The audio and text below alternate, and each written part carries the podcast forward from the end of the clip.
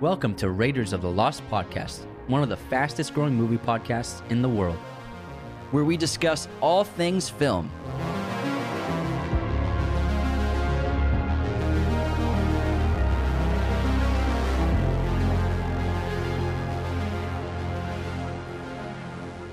On this episode, we discuss Harry Potter and the Deathly Hallows Part 1 and 2. Both films were released back to back in 2010 and 2011, directed by David Yates, written by Steve Kloves, based on the novels by J.K. Rowling.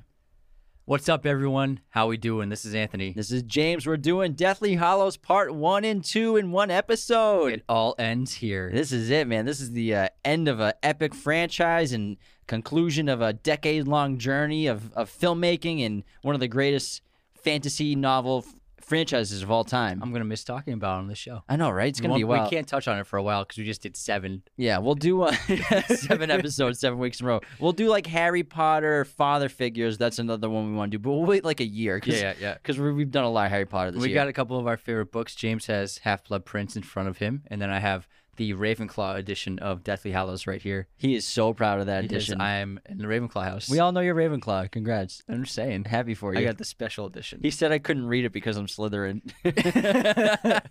I'm not. I didn't even know you could read.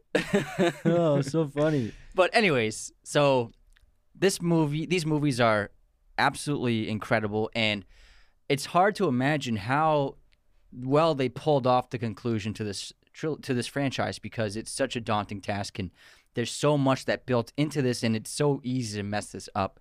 Um, although obviously J.K. laid such intensely detailed groundwork for them to follow, it's still easy to mess up a movie. But I think they just really knocked both of these out of the park. Yeah, especially when we're talking about the other films and specifically with the screenwriting, how do you adapt these books into really good scripts and films, especially the last one. You know, this is the epic conclusion. There's a lot in this book that has to get covered. You can't gloss over a lot of things in this novel, which they obviously do. There are things left out that you wish they could have done. Same thing with Half Blood Prince and Yeah. Goblin and all the others. But like you have a point. There's more meaningful stuff in that book than say um, Half Blood Prince or Order or Goblet, where they were able to make an 800 page book, one movie for that, whereas this had to be two movies. Yeah, because the thing with Deathly Hallow is, is it's kind of like from beginning to end the novel and the movies. Obviously, it's like a it's like ticking clock. You know, whereas the other ones we're at school, we're relaxed. Sometimes we're enjoying classes. We're in the Great Hall. We're watching some Quidditch. We're chilling. We're doing some silly things with our friends. But then, it takes over this whole semester. Yeah, the school year. in Deathly Hallows, we're not even at Hogwarts anymore. So it's basically like this kind of on the run spy movie in a way, Road movie. And then, um, yeah, it's again like i said it's like this tick, ticking clock where harry has to try to find discover and destroy horcruxes before voldemort discovers what he's doing and tries to stop him and before voldemort finds him well, I would say part two is the ticking clock because part one takes place over a long period of time. it's a very slow ticking yeah, clock Very. and Voldemort isn't aware that they know what Horcruxes are yet, and so that's why there is no uh, ticking clock. Whereas the second film, it's completely different from any other Harry Potter film because the majority of that film, part two, except for the first few minutes, the rest of that movie takes place over one day. It is just fast action, action, action, crazy scene after crazy scene after crazy scene, and it takes place in such a short amount of time. It's nothing has been done like that in the in the franchise well before. you could actually argue that part one is the most different from every other book and movie because it's the only one that doesn't place, take place in hogwarts yeah, that's what I like about that movie. Yeah. It, how different it is. How it's refreshing to get the, the main trio outside of the school. Uh, we love the school, but it's also it's great to explore the world and them being on the run and just everything is chaos. The ministry's been taken over.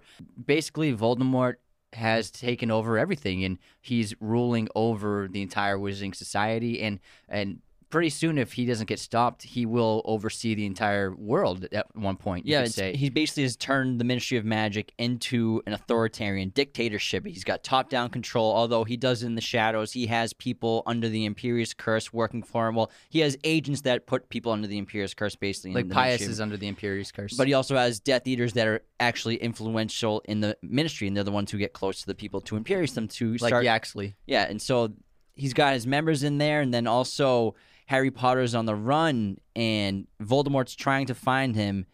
And Harry, Ron, and Hermione are tasked with this impossible mission that they don't realize how hard it's going to be. Whereas they have to try to find Horcruxes and destroy them. And th- the problem is they don't know what they are really because in in the books in Half Blood Prince they go through more of the Pensieve memories of of people who have memories of Tom Riddle in the past, and so that's where they learn about like the the Helga Hufflepuff cup The goblet, yeah. and the the goblet, in, which they eventually find in the Bellatrix Lestrange's vault at Ministry of Magic. So that's kind of like on his radar. And also, he puts the tiara. He grabs the tiara in Half Blood Prince, and he puts it. So he in the room for requirement. in the room of requirement. He he puts uh, the uh, Half Blood Prince's um, potions book inside of a shelf, and he puts a troll bust on top of that shelf, and then he puts the tiara on top of the troll.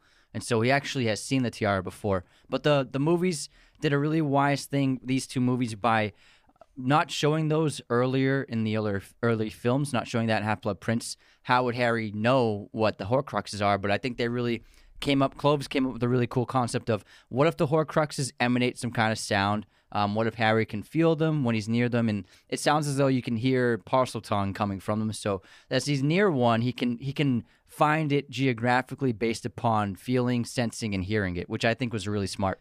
And the first three opening scenes of this movie are brilliant to like get us going. And so it starts off basically with well, first of all, the Warner Brothers logo, which I found so fascinating. You actually brought it up last time how mm-hmm. it it starts off very dark, but then it gets rusted by the 2nd mm-hmm. part two film. And I love the opening of the logo because it's like this metallic version, and you can kind of hear like the Horcrux screeching and noises. So Yeah. that's one of my favorite parts of the Horcrux is the sound effects they added to it.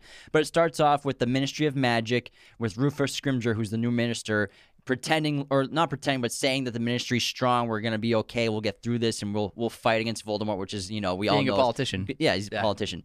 And then we have Hermione, Ron, and um, Harry. Harry. And- I'm like, who am I missing of the Who's trio? who's the next Who's the one? third person? and like what they're doing before getting going on their journey. And so Hermione has to unfortunately sacrifice her family and, and erase their memories of her from their lives. And she also put a spell on them to uh, move to Australia. Mhm. So In the book, yeah. in the book, so that they are actually out of the UK completely. Before we continue, if you want to support Raiders of the Lost podcast, the best thing you can do is share us with your family and friends and also become a patron at patreon.com slash obviously Raiders of the Lost podcast. Patrons get perks like personalized videos. You get to see our podcast schedule so you know what episodes are going to be posting before anyone else. Top tier patrons get a monthly shout out on the podcast, which we do usually around the first of every month. And the best perk of all is every single patron has access to weekly bonus episodes of the show. These are bonus movie episodes no one else can see except for you. Every Tuesday we post them.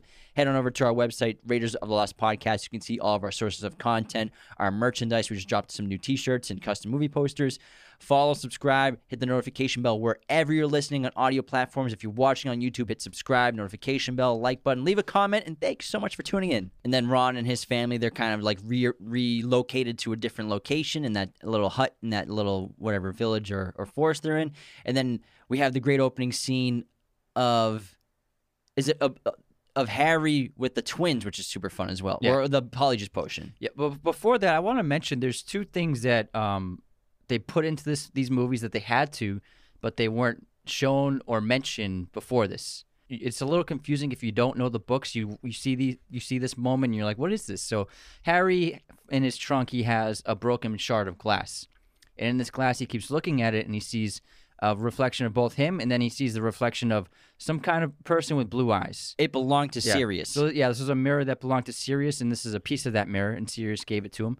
And then also in this movie, in the next one, it's uh nobody is saying the word Voldemort, not even Harry. So Harry doesn't say Voldemort's name. He only says you know who, or he who must not What, be in, named. in part one? yeah, in part. no, they do say his name. So that so they actually no, no, he no because no, no, he doesn't. He doesn't because if you say his name, it, it immediately alerts Death oh yeah, it has it has a taboo on yeah, it. so if you if you say Voldemort's name, people can find you. It pinpoints you. He Okay. doesn't say his name. I thought that they subtly alluded to that by saying when um Xenophilius Lovegood says Voldemort, and then they come immediately. No, yeah, but that's like an hour and a half in the movie. Okay, I'm talking about Harry multiple times says "you know who," Mhm. where he's never said that before in any other movie. So that's why he actually doesn't say Voldemort. So they talk about that a lot in the book, where it's the opposite. In the book, Harry says Voldemort a lot, and they keep having risky, s- sketchy situations. And Ron and Hermione are trying to convince him not to because Ron just kind of has a taboo against the word because he's grown up in the Wizarding world, anyways. And so they eventually learn that the word Voldemort is tabooed, and that's how Death Eaters are and Snatchers are finding people. Exactly. So if you're if you walk into this movie without knowing that, those two things can be a little confusing. All right, and I also forgot about Malfoy Manor, and this is a great scene. be- Oh, yeah. because we left off Half Blood Prince, uh, and if obviously you don't know the lore, you don't know what happens afterwards. We assume that Snape is officially a bad guy. He's a Death Eater for sure. He killed Dumbledore. He was the Half Blood Prince, and now he's arriving at Malfoy Manor to hang out with all the Death Eaters and their top dog Voldemort. And it's a really, um, it's a dark scene because there's that woman hanging, the professor of Muggle studies hanging above the table, and, and Snape is like Voldemort's like right hand man. He's like waiting for him. But there's this great line that Voldemort says that's kind of like sort of an innuendo. Where he's like, "Oh, we, I was forgot, I, I was worried that you had forgotten your way," which is like, are you a double agent? Maybe you officially aren't a double agent. That's a anymore. weird way of saying you you almost late. Yeah. That's a strange way of saying it. I think You're he's right. trying to hint at that, but now he's starting to fully trust him. And this this part is really intense because we hadn't we didn't see Voldemort fully formed Voldemort in the last film, and he has completely taken over the Malfoy's home. It's basically the base headquarters for him and the Death Eaters, and you can see the amount of turmoil it's caused the Malfoys, especially Lucius, Narcissa, and Draco. Although Bellatrix, she's not a Malfoy, but she's related to Narcissa. Obviously, she couldn't be happier about the situation, and so you can see the, the ways that diff- D- Death Eaters differently react to Voldemort's uprising and his return to power. And it's a really incredible scene of Voldemort just showing his power dynamics and his dominance over everyone, where he takes Lucius's wand, and then he. We also see that he seems to trust Snape more than anyone else because like, Yeah. he actually tries to say that they plan to move the boy uh, on the 30th of the month, whereas Snape says it's a lie. They're going to move him in a, on, on Saturday next, and Voldemort clearly immediately trusts Snape with his information over Yaxley. So it seems as though Snape is the number two. And it's also really interesting to watch all the Death Eaters, how they're all clearly tremendously fearful of Voldemort. And as soon as they start talking to him, they they- you can tell in the back of their heads like, if I say the wrong thing, I'm going to get killed. And then really. The only reason why he keeps them alive or in their party is because they're useful. If they weren't useful anymore, he'd just kill them. Yeah, and Bellatrix, you could say, is the only one who's not afraid to speak to him, but he uh, often dominates her and criticizes her and ridicules her and, and puts her down. But she is she clearly shows that she's completely devoted to him, and she's probably more devoted than anyone else in the world to him. Yeah, and this is one of the biggest scenes that Voldemort is. I think this might be his most dialogue that we've seen besides the cemetery. Cemetery, yeah. Aside from that, since Goblet of Fire. So it's so interesting to watch and amazing to watch Ralph Fiennes as Voldemort and just like his voice, it's like so soothing but terrifying at the same way. It's like he, you want him to read you a book, but also give you nightmares. You know what he reminds me of? it's pretty funny. He kind of reminds me of Abe Lincoln because Abe Lincoln also had a, a- high voice. That's why when people were surprised when they first saw Daniel Day Lewis's performance as Abe, because we always saw previous adaptations of Lincoln as having this deep, bowling voice, like I'm Abe Lincoln. And then, but in the in lots of biographies and lots of writings throughout history, people often said he had a high tone, which actually benefited him as a public speaker because it carries further than a deeper tone. And so I think that uh, Voldemort has that same quality where his voice is just this high pitch, high tone, which kind of makes it really disturbing whenever you hear it. And he he rarely raises his voice in situations. Yeah, you're right. He really only screams when he's trying to burst the uh, force field of protection enchantments over Hogwarts. That's mm-hmm. like the only time we hear him scream until the end. Yeah, and and in the book he's a little bit more snake-like, but I think the design for Voldemort in these movies is perfect, Yeah. unbelievable. And one of the my favorite special effects shots that like I've ever seen in my entire life is when they use the Polyjuice potion, the Order of the Phoenix, to help Oh, yeah. hide Harry amongst all of his friends, and so they have to leave Privet Drive. And as soon as Harry turns of age and 17 years old, the enchantments on the house give out. You know, so he has to he has to stay there as long as possible according to Dumbledore's orders. But as soon as he turns 17, he has the trace off of him from the Ministry of Magic, which is wizarding law, and then he has to leave. But obviously, the Death Eaters are going to be waiting. So the Order of the Phoenix has planned for him and his friends, which he didn't uh, agree to until he was forced into it, to take Polyjuice potions so that there are seven different Harry seven right seven different Harry Yeah. Potters technically, and plus they all are accompanied by a member of the Order of the Phoenix. It's a really amazing shot, and it is a real shot. What they do is it's the camera that moves in the same exact way over and over again. It's robotically controlled, so it's com- co- identical shot, and they do the same movement in the shot. And so what you do is you just put Daniel Radcliffe in sh- this shot, then that shot, then ja- that shot, then that shot, and then you piece it all together, and you erase uh, images of the other actors and you uh, put Daniel Radcliffe shots on top of that, and eventually you have tons of layers that create this one singular shot with all Daniel Radcliffe with uh, seven Radcliffes. as he's transforming from these other characters into Daniel Radcliffe. It's it's so weird to watch at the same I time. love when Fleur's like, "Don't look at me, Bill. I'm ugly. it's I'm hideous." It's such genius magic and such a fun scene, but it's it's very creepy. and they have to do this because uh, they can't apparate and they can't use the Floo Network or Portkey because it can be traced. Exactly. When you need mealtime inspiration, it's worth shopping Kroger, where you'll find over 30,000 mouthwatering choices that excite your inner foodie. And no matter what tasty choice you make, you'll enjoy our everyday low prices, plus extra ways to save, like digital coupons worth over $600 each week. You can also save up to $1 off per gallon at the pump with fuel points. More savings and more inspiring flavors make shopping Kroger worth it every time. Kroger, fresh for everyone. Fuel restrictions apply. And so they all fly. And it's a great scene because J.K. Rowling and David Yates set us up with a bombastic action sequence to get us ready for the war that's going to come in the second film.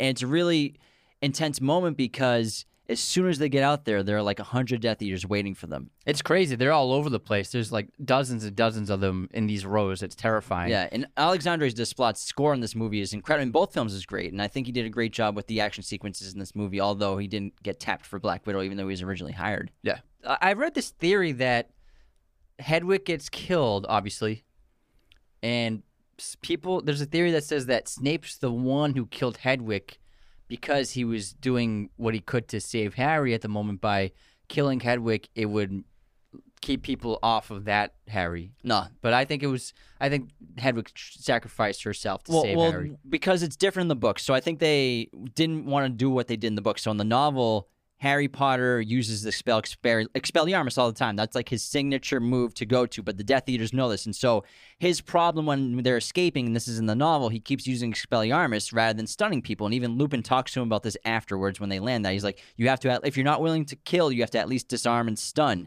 And so that's how they realize that it's, that's the real Harry Potter because he's using Expelliarmus. And then Hedwig eventually sacrifices herself to save Harry in the book. But in the movie, they just I think they just wanted they had to get rid of Hedwig. They had to kill Hedwig off because that's what happens in the film. I mean in the book, but they didn't go into depth on the Expelliarmus spell and how that's his trademark because that's completely cut. Great. Yeah, that's a great so point. what that theory about Snape is just not. it's not true. And then the big bad Voldemort shows up, and this is intense. And Voldemort is a special wizard in terms of he can fly without a broomstick. He's cr- created the magic where he just flies on his own, and um, it's an intense scene because Harry at this point he's kind of like past he's passing out, and his wand seems it moves on its own. It's not he's not even using his wand to defend himself. It's the wand is like defending him in a way when Voldemort draws his wand on him and tries to kill him.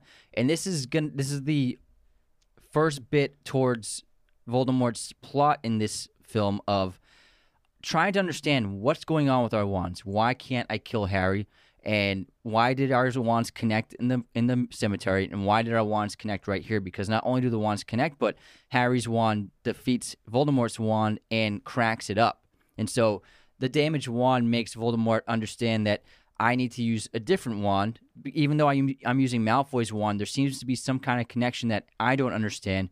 And that's why, obviously, they took Ollivander so that he could uh, garner all the information he could from him. But also, this leads him on the path to leaning towards uh, finding the Elder Wand and also understanding what the Elder Wand is. Yeah, and Ollivander, I feel so bad for the guy because he has no idea what's going on. He thought the new wand would work, but he's not an expert in wands. And we actually learn more about wand lore and all wand makers believe in the Elder Wand, but they they try to like not tell too much information about it to make it more than just a rumor. And obviously, what Voldemort doesn't understand is not the wand; it's that Harry is a Horcrux within Yeah. himself, and the Horcrux of Voldemort in Harry was, in a way, defending itself from Voldemort. Because so that's why yeah, Voldemort work. can't kill Harry because he can't kill himself. Exactly. His soul won't let him kill him. This Yeah. the biggest flaw in his plan is he never understood that he accidentally created a Horcrux in Harry. Yeah, hundred percent. So it's it's an unbelievable uh, action sequence, and it's so much fun. And there are no serious casualties. Yeah, Mad Eye dies, but Hey, that's pretty serious, man. I love Mad Eye. he was barely in the last one. but you know. Alistair's the man. yeah, he's he's great, but uh, he's like the- Constant vigilance.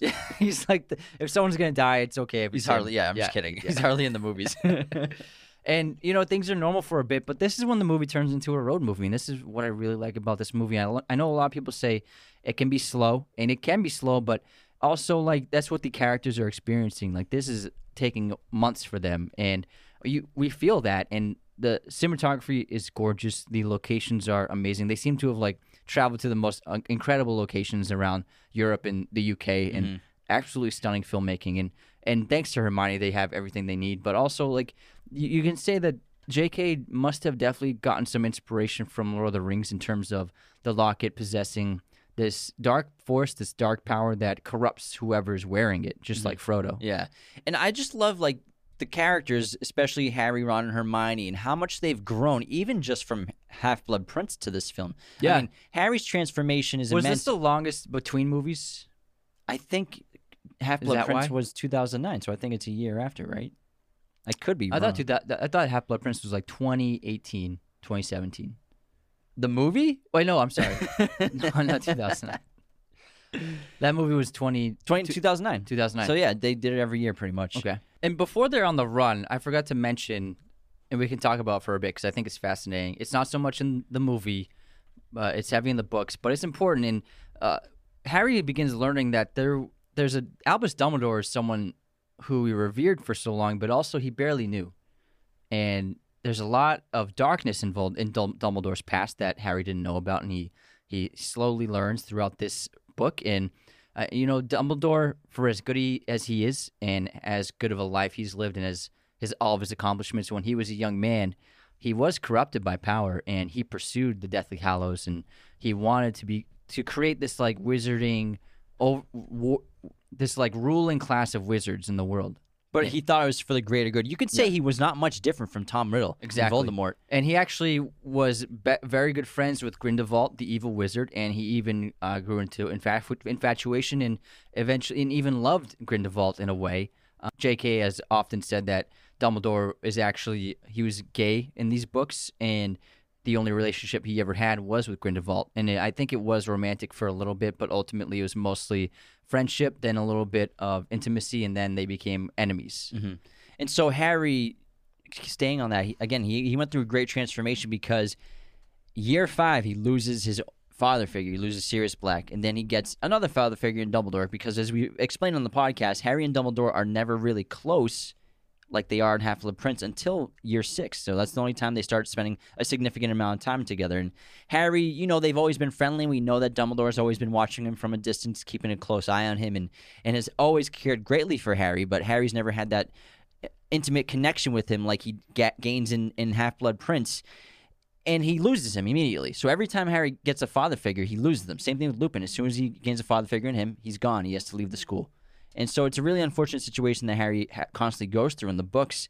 But Dumbledore seemed like a very special person because, like you said, he revered him very much because he's like a rock star. He's Dumbledore. Like in the wizarding world, he is a superstar. He's he's larger than life. He's the greatest wizard to ever live, and I'm sure it's an amazing role model for people. And he's the headmaster of your school, so he looked up to him so much. And then they became so close in Half Blood Prince, and then Harry having to go through the situation with the potion in the cave, and then watching Dumbledore get killed by Snape, and and just the trauma that he's dealt with year by year, and then with Dumbledore, and to see how well he's really dealing with it is is impressive. But also, as he learns at the wedding, like you said, he doesn't really know much about Dumbledore, and he gets those hints from that relative of the Weasleys, that that woman who's talking about how like his his sister and his was ki- was killed at a very young age, and his father killed Muggles, and and Harry's like.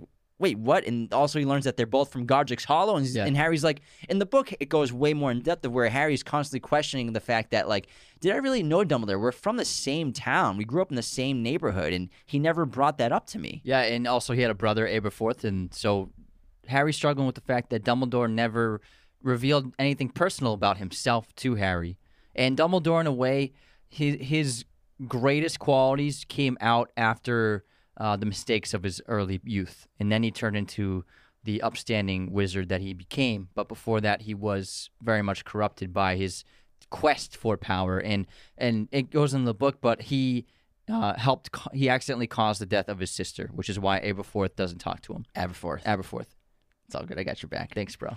But again, you, so Harry's dealing with that, and in the book we go through pages of, of that novel that Rita Skeeter wrote, The Life and Lies of Albus Dumbledore, and Harry learns more and more. It's kind of, in addition to the Horcrux corrupting his mind, the book is also corrupting his mind because he can't stop thinking about it. He can't stop reading it. And he can't stop believing everything he's hearing, even though Elphias Doge tells him that Dumbledore was true and true a great person because he was a great person, but like we said, he learned from a h- bunch of horrible mis- mistakes that he made in his youth. Exactly. And the the trio are are struggling with their quest because they know what they have to do, but they don't know how to do it. They don't know where to look, and they're kind of lost in terms of not just where they are, but in terms of what to do next. And Dumbledore, yes, left them each those three items, and um, well, Harry got two, but they don't know what to do with them. They ha- um, Hermione doesn't really know why the Tales of the Beedle Bard is important. Um, Ron doesn't even know what the thing is called that The Deluminator. the Illuminator that Har- that Dumbledore gave him, and and Harry can't figure out the snitch riddle, and so the three of them are kind of stuck until things get so bitter with Ron, a combination of wearing the locket, being jealous of Harry and Hermione spending time together, and just I think missing home as well as not knowing what's to do.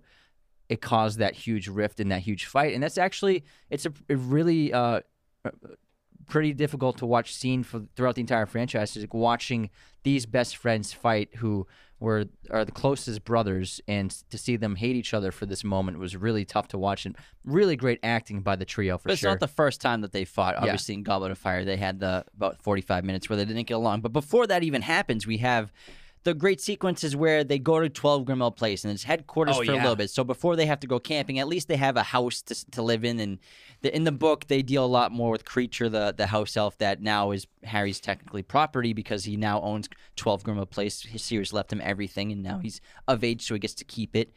And Pretty they're, baller. and they're still trying to figure out their game plan. And then they eventually learn that Mundungus Fletcher stole the locket from Grimmauld Place that belonged to RAB. And so RAB, that mystery from at the end of Half Blood Prince, ends up, they find out that was Sirius's brother, who was Slytherin. He was a Death Eater, but he tried to leave the Death Eaters and try to destroy Voldemort's Horcrux after he discovered his secret, but he didn't obviously know that Dumbledore created many more Horcruxes. Yeah, and Cr- Kreacher, like you said, Harry actually owns him now, although he reluctantly does, and he actually orders Kreacher to do things like get Mundungus Fletcher, so he becomes very useful, and and it's great to see Dobby again. Yeah, Dob- did- Dobby's so yeah, fun. and he's actually voiced by Toby Jones, the British actor. Oh, no way. Yeah, I just found that out. I was like, oh, obviously that's Toby Jones. I love seeing Dobby. They, I think this is his best movie that he's in. Well, in part two, he's, he's great Yeah. too. He's very funny in part two. Yeah, hundred percent. And the this is such a great reveal when Mundungus re- tells them the story about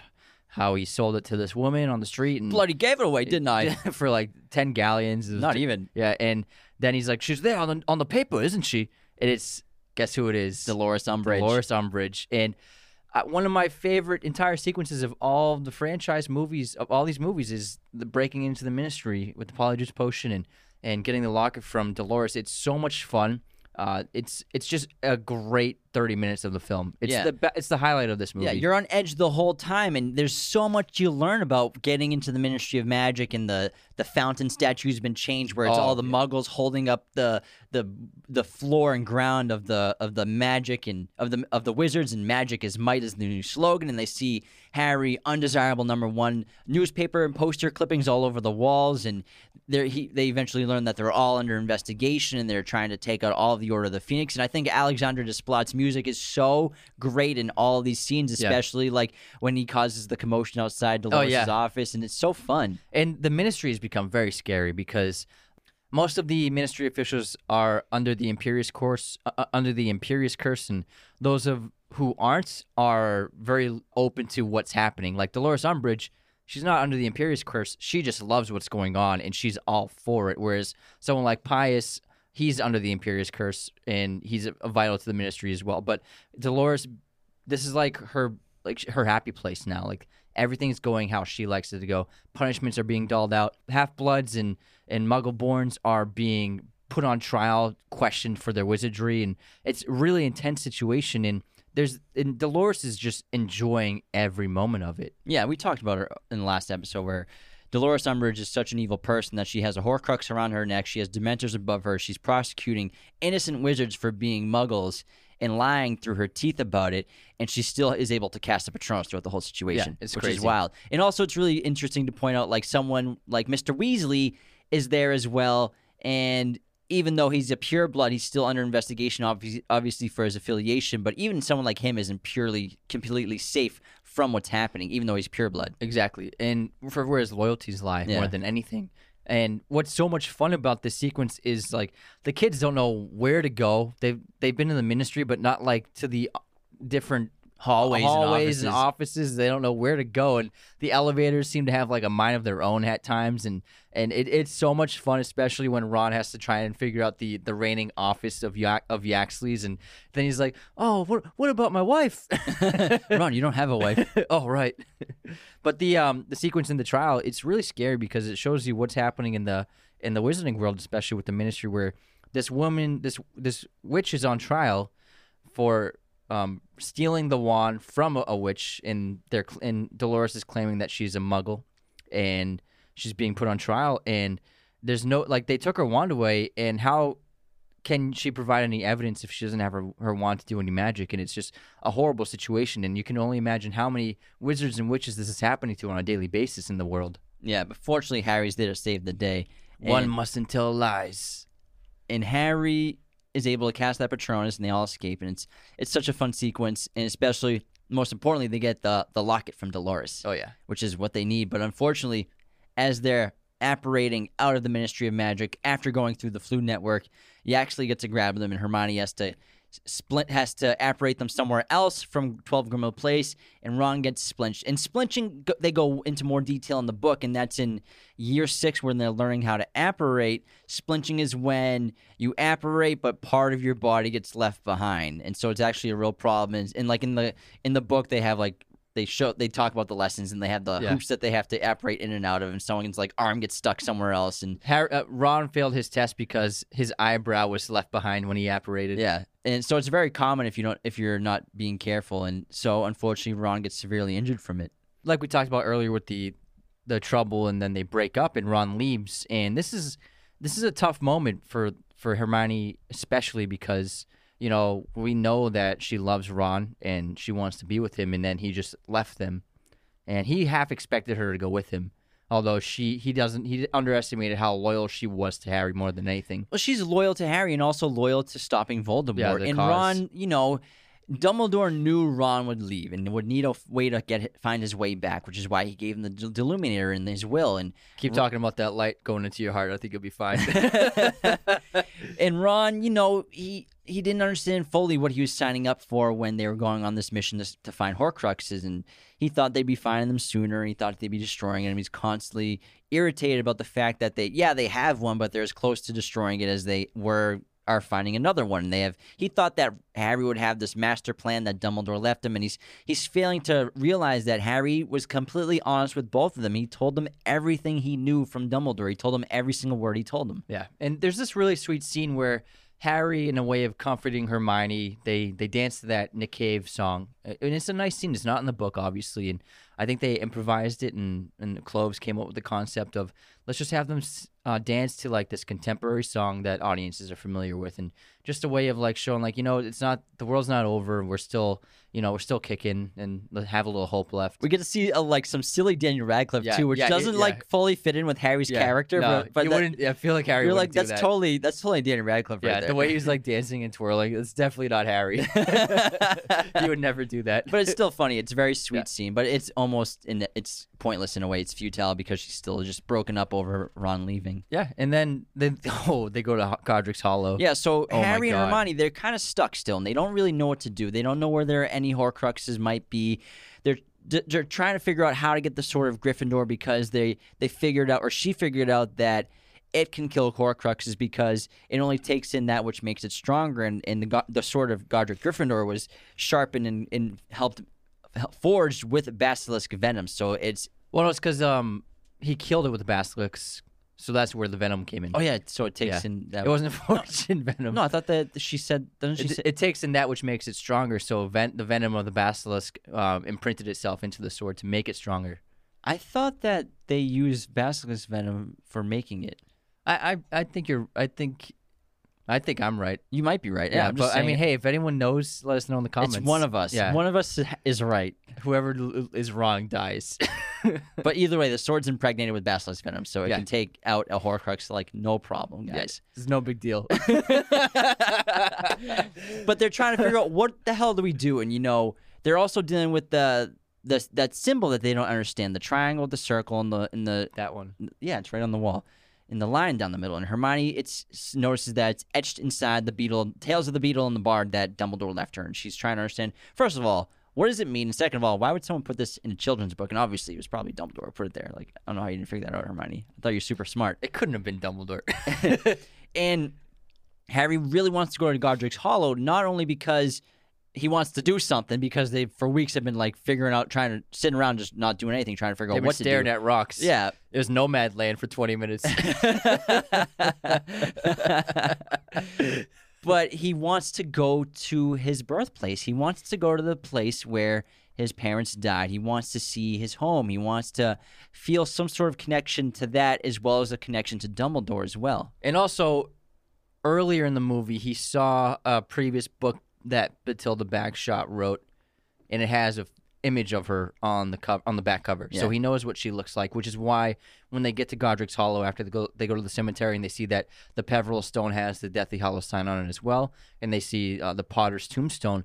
Then when they see that old lady in in the street she's staring at them like super creepy, it's actually he can recognize her from the book as being Bagshot. He also saw the symbol of the triangle, the circle, and the and the line, the Deathly Hallow symbol. We can call it that. Yeah. We're not spoiling Yeah, anything. mean, it's just a lot faster to say Deathly Hallows. I was like, should I spoil this or should I not? Everyone's seen this. I know, I know, I know. Um, he, he saw that around Xenophilius's Lovegood neck, his His necklace, at the Yeah. um wedding. at the wedding for Ron's brother Bill and Fleur Delacour. Great job. You're like looking at me like you you can do it. Get it out. But this scene is so scary because Bathilda doesn't say anything, and then when she and Harry go up to the attic, then she starts speaking Parseltongue, and Harry, you know, it can be a bit thick sometimes. Yeah, well, I mean, you would think that it's great magic because Bathilda looks just like a normal old lady who doesn't want to talk. And like, oh, Yeah. does she have the sword of Gryffindor? Maybe she's hiding it. Yeah, Did- yeah. She knew Dumbledore. Did he give it to her? So, Yeah. but when Bathilda starts to fall apart and a giant snake comes out of her, you're like, holy crap! It's insane. It's a great sequence. It's super scary. And then Uh, the blood in the ceiling that Hermione oh my god, yeah, that's the the most gory thing you've seen. Straight in the whole horror movie. Yeah, it's great. But luckily they escaped just in time. But it's great special effects, great visual effects. Although in the book, Voldemort comes in. Yeah, I, I don't know yeah. why they didn't put it there. Why maybe, not? Maybe they couldn't have Rafe for that day. they couldn't have Rafe for that day. That is a dumb excuse. It's not in the script. we shouldn't write this in. I bet Rafe wouldn't be available on this random day that we filmed. Maybe they did write it. He just couldn't work that day. No, out. that's no. That, it, that's not how it works, man. Like they would know when That's Voldemort. exactly how it works. It's just one of those things that like they could have added it. It would have been great because because uh, the snake Nagini calls um, Voldemort after it leaves Bathilda's body. and when you watch the scene again, you kind of question like, why doesn't why isn't Voldemort showing up? Yeah. because like I know they didn't. It seemed like they didn't want to put him in the scene for a reason, but also it's like Harry's there for like five minutes. Like there's plenty of time for Voldemort to apparate there. He can just look right into what he Magi- Nagi- Nagini's mind. maybe maybe they wanted to do like more of a Jaws situation. Like the less you see of Voldemort, the better. that's what I say. That's what I think. I think. that's probably what they were going for, Yeah. and it's probably cheaper. But it's super scary in the book because you're like, oh shit, is Voldemort about to attack them? Yeah, but they escape. But unfortunately, Harry's wand gets split in half and broken when Hermione uses a, a curse that rebounds, and so unfortunately, Harry's wand is kaput. He's screwed. And so this is the first time in his life he's had a broken wand, and now he's he's Ron in Chamber of Secrets. and this is where the um, one of the most mysterious things of the whole franchise occurs, where Harry sees the doe, the Patronus doe, just wandering in the woods, and he follows it, and we don't see who cast it, so we have no idea who is fault leading him here. But I, obviously, it's it could be dangerous, but it seems as though since it was a Patronus, it must be good, whatever it's leading him towards. Yeah. So that's why he follows it. and he's curious. Yeah. And again, he's super bored, and he's sad because his wand's destroyed. And his Game Boy battery died. Yeah. and then he sees the the sword glittering under that frozen- Glistening. glistening, glittering, glistening. Glistening. well, glistening is more like like this cup is glistening with moisture. Glistening is like sparkling. You said glittering. Glittering is like sparkling. Glistening is sparkling. glittering. This glittering sword under the ice in this lake. This bedazzled sword. But he knows what it is. He clearly knows it's the sword of, of Gryffindor. And in the book, they go into more detail where Dumbledore does later on that the sword has to be left somewhere for the wielder to obtain through great difficulty or, or, or to earn it. courage or, or strength or something like that. So you can't just like leave it like hanging on like a tree. You got to put it somewhere that's hard to get. yeah, but Harry should have used the spell of like fire to warm that water up. Yeah, I mean, I- that could have five You're a minutes wizard, of fire. bro. Five minutes of fire it would have been like a hot tub. yeah, would- I would have chilled in there all night. then, then it probably would have disappeared because it's not challenging. Could have made like a barbecue skewer with a sword. but we all know the Locket Locket tried to drown him, which is a great moment, and he gets trapped in the ice. And then and then uh, good old Ron Weasley shows up and saves the day, pulls that sword out, and then rightfully so, he earned the the right to destroy the Locket once and for all. It is that great sequence where uh, Harry opens the Locket up by speaking Parseltongue. He kind of like realizes, oh, this is I get it in the moment. This is how to open it up, and then just like with the uh, Chamber of Secrets door, and there's that really great sequence um, of the locket trying to scare Ron, and then you get uh, Ron and Hermione, Ron and Harry, Hermione and and uh, Harry making you out. got it. You got it. Basically, what it's showing is Ron Weasley's biggest fears, starting with like the spiders and stuff, but also his biggest fear that Hermione and Harry have a relationship because that's the reason why he left. One of them was because he's getting jealous of them two, constantly hanging out and trying to like. He thinks they're like having a blast and chilling, but they're Yeah. trying to figure out the Horcruxes. And also being the last Weasley boy, and not and being ignored by everyone, and being uh, the, the least favorite of the family. and living in Harry Potter's shadow. He's just Harry Potter's friend. Who are you to Harry Potter? the chosen one. Weasley, I've seen inside your head. Great job. That's pretty good. That's good. That's good, Voldemort. but I, I love the fact about this trio is how each of them has a chance to kill a Horcrux and deservedly so, and it kind of it, it adds so much more to them as a partnership rather than Harry just kind of doing everything, which is what I really love about the story. Yeah, and I love after Ron kills it, and then he shows back up, and Hermione's obviously super pissed, but then Ron is like being super nice to Yeah. her. He's like agreeing with everything she says. He's like, yeah, let's take a vote. I vote yes. where he was all he always used to argue with everything Hermione said. Yeah. it's super funny. and he he actually has extra wands because as Ron explains to him, there are snatchers everywhere. They're trying or picking up wizards that are on the run, trying to escape either the country or go somewhere else. and he's been traveling trying to find them for a while. Yeah, he said that as soon as I left, I tried to find you, but I knew you'd been gone. I could, wouldn't be able to find you because of the enchantments and everything. But, then the Deluminator showed her hitting the little ball of light that went right into his chest. But in the book, I believe he goes to Shell Cottage, and he's he was back home with his family. He's kind of ashamed of what he did. He spends Yeah. Christmas there. he sees the light through his window when Yeah. he's in bed. But what he sees is his love for Hermione is pouring out of him, and that's how the Deluminator is able to locate Hermione in, in the this wherever she is. And he just apparates right to them. Because Dumbledore understands that the greatest power of all is love. love. Well, and language is the greatest magic of all. He says. No, But- but, love, there, love is time and time again. How do you know that like Ron and Hermione were, were like close like that? He watches them. So gross, dude. And then we get one of my favorite characters, Xenophilia. Xenophilius? Xen- Xenophilius? Xenophilia. Is it Xenophilius or Xenoph? No, it's Xenophilius. Oh yeah, you're right. Yeah. You're pronouncing ra- nam- names wrong all day today, Who- kid. uh, who's Luna's dad, and uh, Rhys Ifans plays him. He, he was a perfect choice as well, and he clearly seems like he's Luna's dad for sure.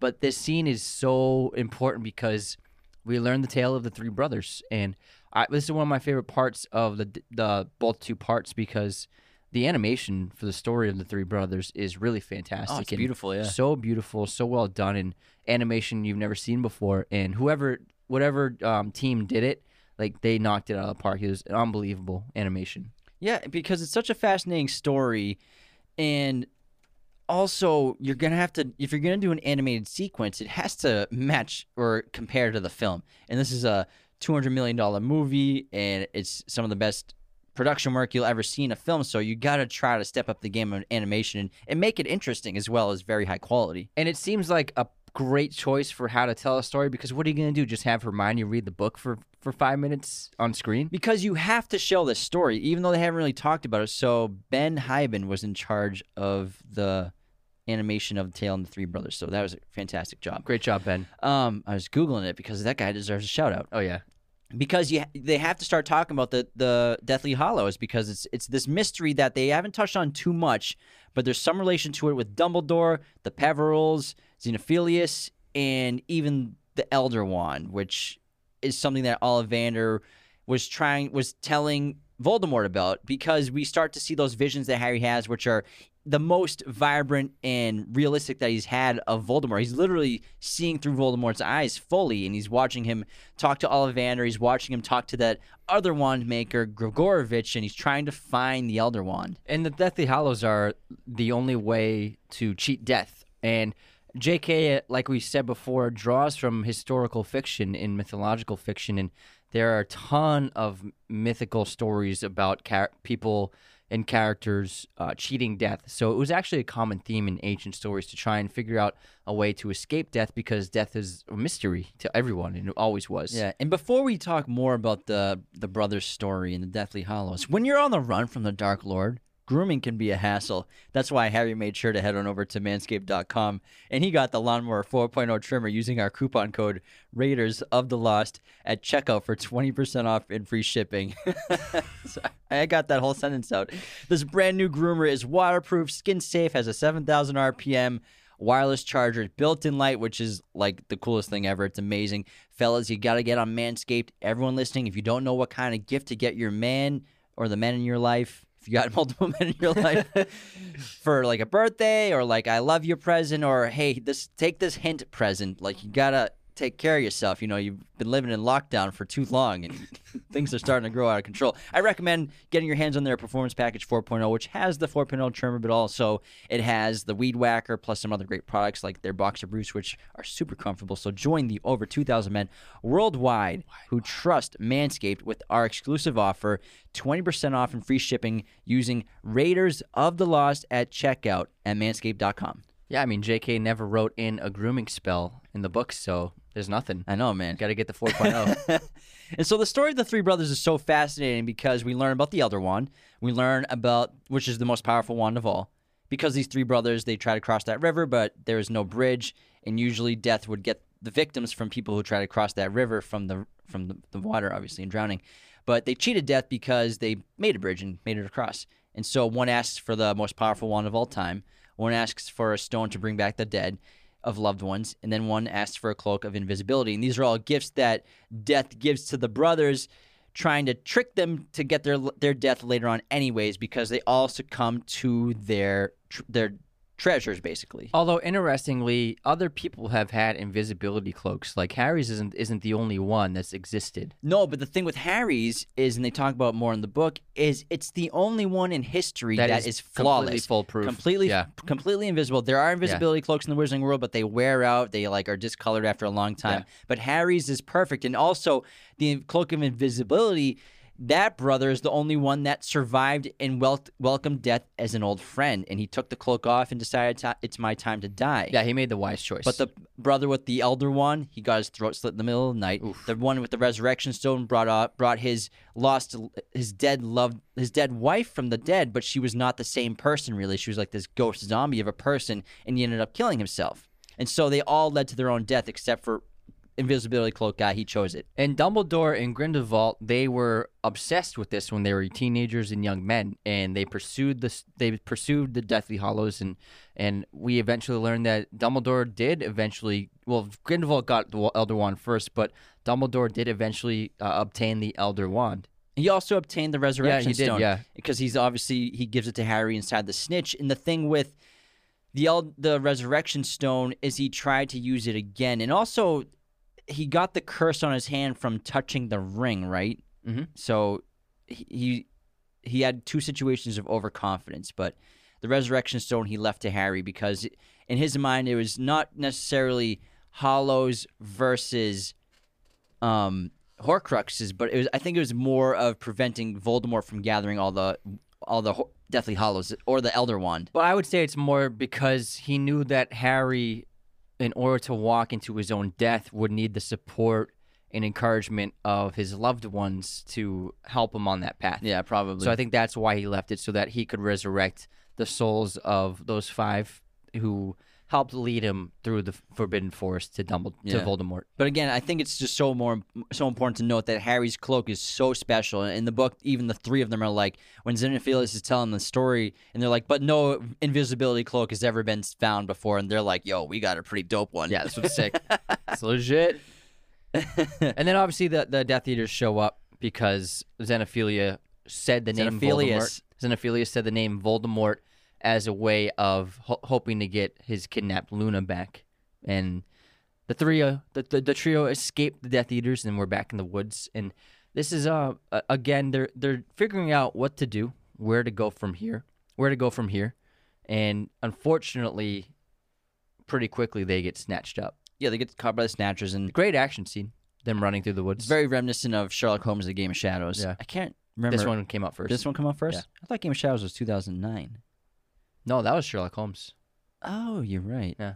Anyways, they get captured, and Hermione very cleverly messes up her, Harry's face because you know they don't want anyone to know that that's Harry Potter because they would be so screwed and they would be killed by Voldemort. Mom and Dad would be so mad at me. but they bring him to Malfoy Manor, and when we get to Malfoy Manor, we see that the Malfoys are even more in desi- they desire more to get into Voldemort's good graces because they've fallen so low compared to the other Death Eaters. They're like a laughing stock of them all. exactly, and if they can br- if they can deliver Harry to him, then everything will be forgiven. They also discover that in the basement, Luna's um, imprisoned there, as well as Ollivander, and also there's a goblin down there, uh, Griphook, and Griphook is we don't know why Griphook is there yet, but we'll eventually learn later in the next one. But um, th- this is a, a situation where in the in the book, Pettigrew's silver hand comes into play here, but it doesn't happen in the movie. They didn't have time to explain it or go through it. But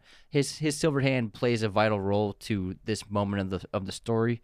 But ultimately, it played out really well in the movie. But before that, two very important things happen where as they get in there with the Snatchers, Beat- um, Bellatrix, almost said Beatrix Beatrix Kiddo from our last episode, Bellatrix n- notices the sword of Gryffindor, and that's supposed to be inside her vault in the Ministry of Magic. So she's like, How did you get a, a hold of this sword? Where did you get that sword? And so she's interrogating um, Hermione over it after she kicks all the Snatchers out. But also, Draco knows that it's Harry Potter. He knows it's, It's Hermione. obvious. Knows it's Ron. You're right. It's Yeah. obvious it's Harry. It's been my arch nemesis and rival at school for a decade now, and I hate the guy. But Draco, even since the astronomy tower, this is where J.K. and filmmakers are gathering empathy for Draco from the audience. And, and Draco, he's not a killer. His soul was saved by Dumbledore, basically, and by Snape. And so he's not completely lost to the dark side yet. And so, in a way, he doesn't want Harry Potter to die. He's, he basically saves Harry Potter's life right here. Yeah, and it's it's a great moment, and it's clearly Harry, and he could clearly just give him up, and it would be over by now because Harry's disarmed. Like Voldemort would just Avada Kedavra him, Well, I mean, then and then they would go through all that again. But then he could kill him after you'd have to ad- Avada Kedavra him twice. Yeah, two, two two Avadas. But it would not be good. Yeah, But, I love. You, you go. No, you go. I'll go because I had something great to say.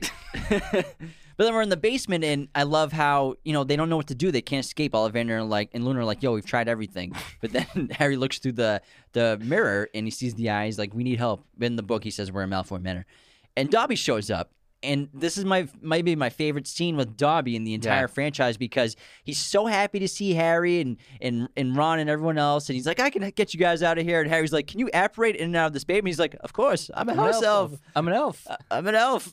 Elves have more have very mysterious powers that even wizards don't have. Yeah, and, so- and in some ways they're more powerful than wizards. But wizards refuse to um, share the secrets of wand lore with elves and goblins because they could probably use Oh, yeah. as well. they would be more powerful, probably. yeah, and Dobby gets them out of there, but unfortunately, when they apparate with everyone, Bella gets that knife through, and we have the the saddest scene maybe in the entire franchise, maybe even sadder than Dumbledore's death is the death of Dobby. I at- think so. Yeah, Shell Cottage. It's It's, really it's very moving. It's it's so sad because Dobby is such a great character because he's so pure and so innocent. And he loves Harry Potter so much, and he would do anything for him. He would happily die for Harry Potter, which he does. And all he cares about is having him as a friend. To be here with friends. Such a beautiful place to be with friends.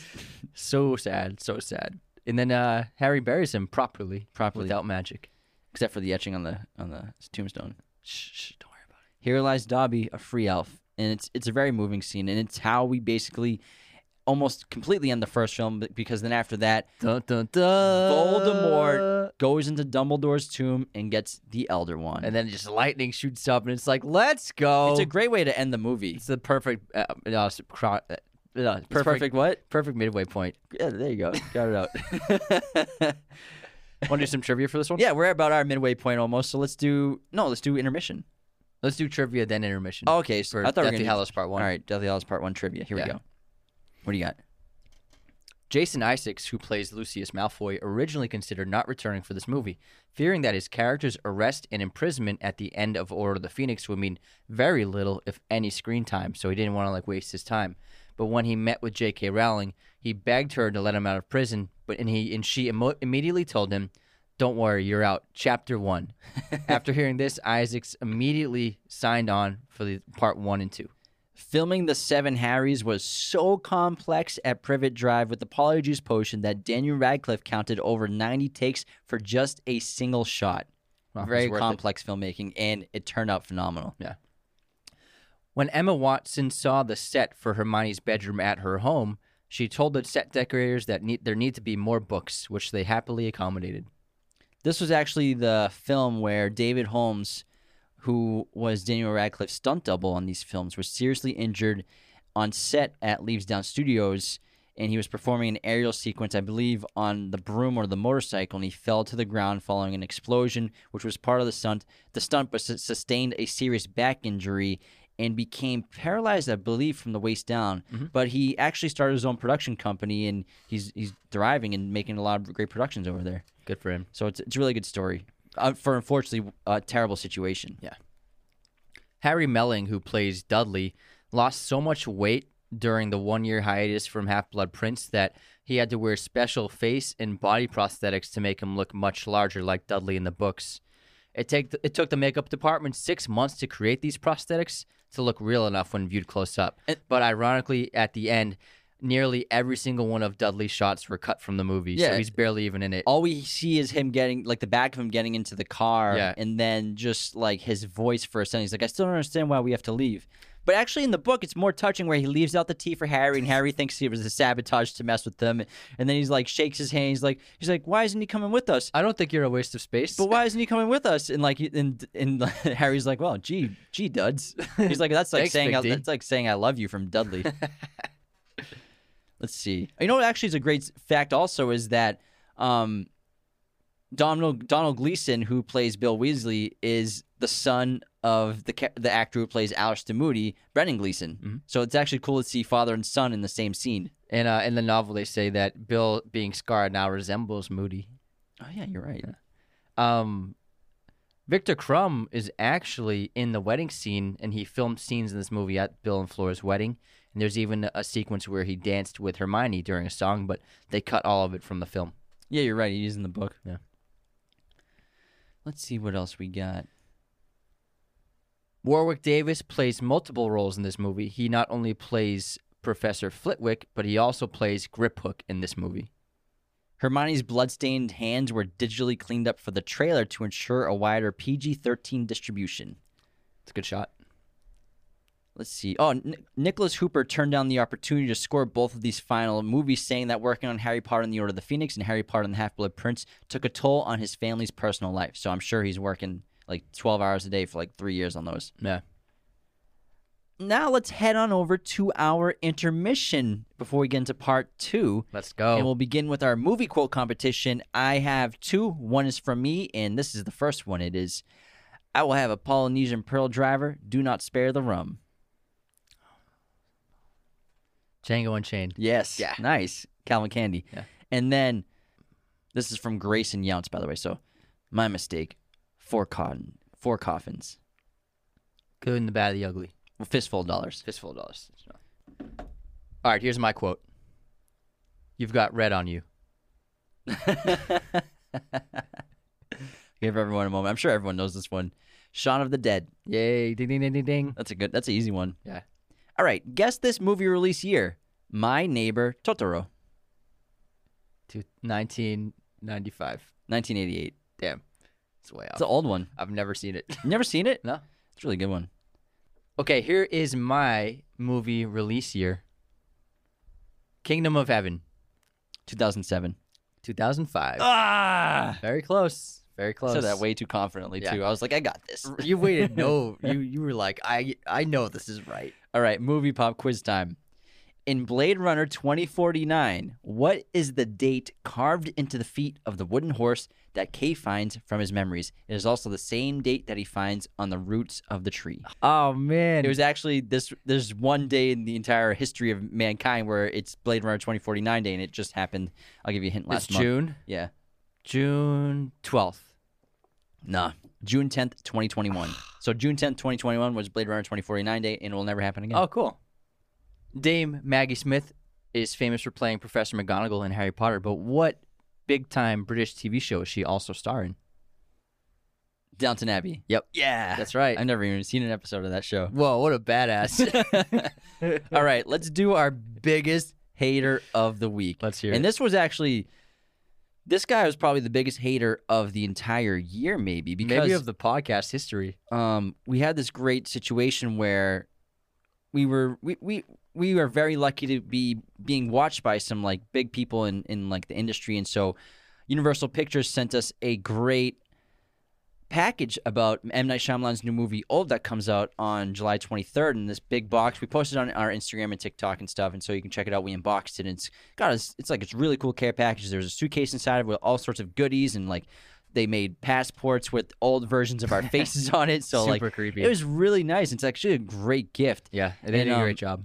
But uh, so we posted this great unboxing, and people loved it. It was so cool. But there's this one guy, MJ Zim twenty eight, and he, MJ Zim 28. and he wrote "spoiled kids these days." LOL. And I I was not gonna respond, but I'm just like, first of all, how are we spoiled? So I wrote "spoiled." You mean two guys have who have two guys who bust their asses every week working? Hold on, I can't even talk tonight. you got it. You got it. I said spoiled. You mean two guys who have busted their asses working 100 plus hours a week to create one of the most popular film podcasts on the planet in a year? And he's like, Yup, kids don't go out and work anymore and rely on social media to make money. Sorry, but not sorry. Such an idiot. So, first of all, this guy is crapping on people who are using social media to market their businesses, which we started a business, you know? Everyone does it now. It's Every 2021. business does it. But he's he's making fun of people on social media who have a business on there while he's on social media, probably in his mother's basement, cruising through who knows how many how much content. This dude must just comment negative stuff on uh, so many videos every day. Yeah, and he kept going. He's like, I've been working since I was 16, like serving food. Bro, we've had jobs since we were 14. I was a Yeah. bartender for two Yeah, years. I, served tables for like eight years. My goodness, Yeah. we've been working since we were kids. It's it's un, it's infuriating to hear that because the guy has no idea how much work we put into the show. You and I, we put probably around hundred hours every week into the show, maybe even more now because Yeah. we're doing the bonus episodes. it's not just TikTok. Yeah, That's it- like 10% of the job yeah, of the and, show. And then he's and then I said, "You clearly know nothing about media production or editing," and he goes, "I don't see how sitting on a chair and turning on a camera is work." It's like, dude, are you kidding me? You don't know anything, man. it's it's pretty wild. He's just jealous. He's a, he's he hates us because he ain't us. He said, hate us because they Pe- peanut butter and jelly. He's just peanut butter and jelly. Ainers gonna ain't, and haters gonna hate. Haters gonna anus. Ainers, ainers. What's Guy's that such a James. Franco line. Yeah, yeah, yeah. From yeah, Pineapple the Express. interview. No, the interview. Oh, the interview. Yeah, yeah, yeah. hate us because they ain't us. What hey a- man, we, we love the package, and I'm sorry that you're upset that you don't get a package from Universal Pictures, bro. And also, some of our fans actually defended us in that comment, so nice. appreciate y'all. But it was super cool. Like Yeah. we're very grateful to get stuff like that from studios. Yeah, it was awesome. I have a I have a couple of the uh, other haters of the week. Let me uh, say them real quick. It's that Bry guy said on my Chris Nolan clip. Everybody knows this. You're going to look up fun facts and then make videos about them. At least cite the website. LOL. And then obviously he was a a hater, an unsubscribed hater, but someone took it seriously and said, "Bro, shut up." Unsubscribe. unsubscribed. And then on my Rooney Mara clip that I posted uh, the other day, our day Eldon said, "Seriously, like, how can you even think it's the best movie depicting investigation when Steve Martin's Pink Panther exists?" Unsubscribe. Unsubscribed. If you guys aren't checking out on YouTube, you can see that uh, I'm wearing our official unsubscribe T-shirt. Our yeah, new, Anthony, Anthony just designed it. the, the official slogan of the podcast for right now. Yeah, you can get it on our website, RegLostPodcast.com. We sell all of our merch through Teespring. Yeah, we got all, all sorts of shirts and hoodies and We have some more designs coming out too, Anthony. Oh, yeah. Anthony's been Been working hard on those. The, the, the apparel guy over here. I'm the CFO of apparel. Unsubscribe. Unsubscribe. All right, let's get to our biggest supporters of the week. All right. Our first one is from Hayden B26. He left us great review. Best film podcast you can find. If I could give these guys a hundred stars, I would. That's a lot of uh-huh. stars. Not only are they very knowledgeable and versed in film, they also make the listening ex- experience fun. If you love all things film, hilarious brothers. Well, I'm pretty funny. I don't know about you. Who rag on each other. Ouch.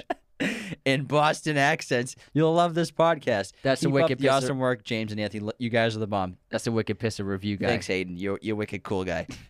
and then we have Russ Turner, best movie podcast. I first saw these guys on TikTok and decided to listen in when they started discussing the Harry Potter films. Oh yeah. From there, I was hooked. If you're a movie buff and love talking film, this is the podcast you should be listening to. You should be listening to it, and you're already listening to it, so you're already here.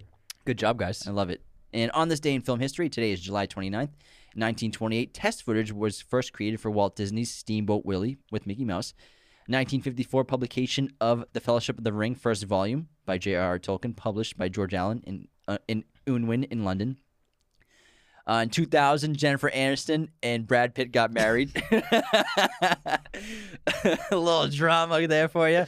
In 1994, The Mask was released, and in 1983, National Lamp- Lampoon's Vacation was released. Very cool. And uh, my streaming recommendation is on Netflix, and it is Austin Powers International Man of Mystery. Nice. Classic movie. 1997, I think this was released, and this is just 1960s spoof spy film. It's just the funniest stuff ever. Such a fun movie and has that great dance number and they open it. It's so, much fun. So good. Mike Myers in his prime. Yeah. I recommend Wrath of Man just came out on VOD. Oh, no uh, way. Guy Ritchie's new movie.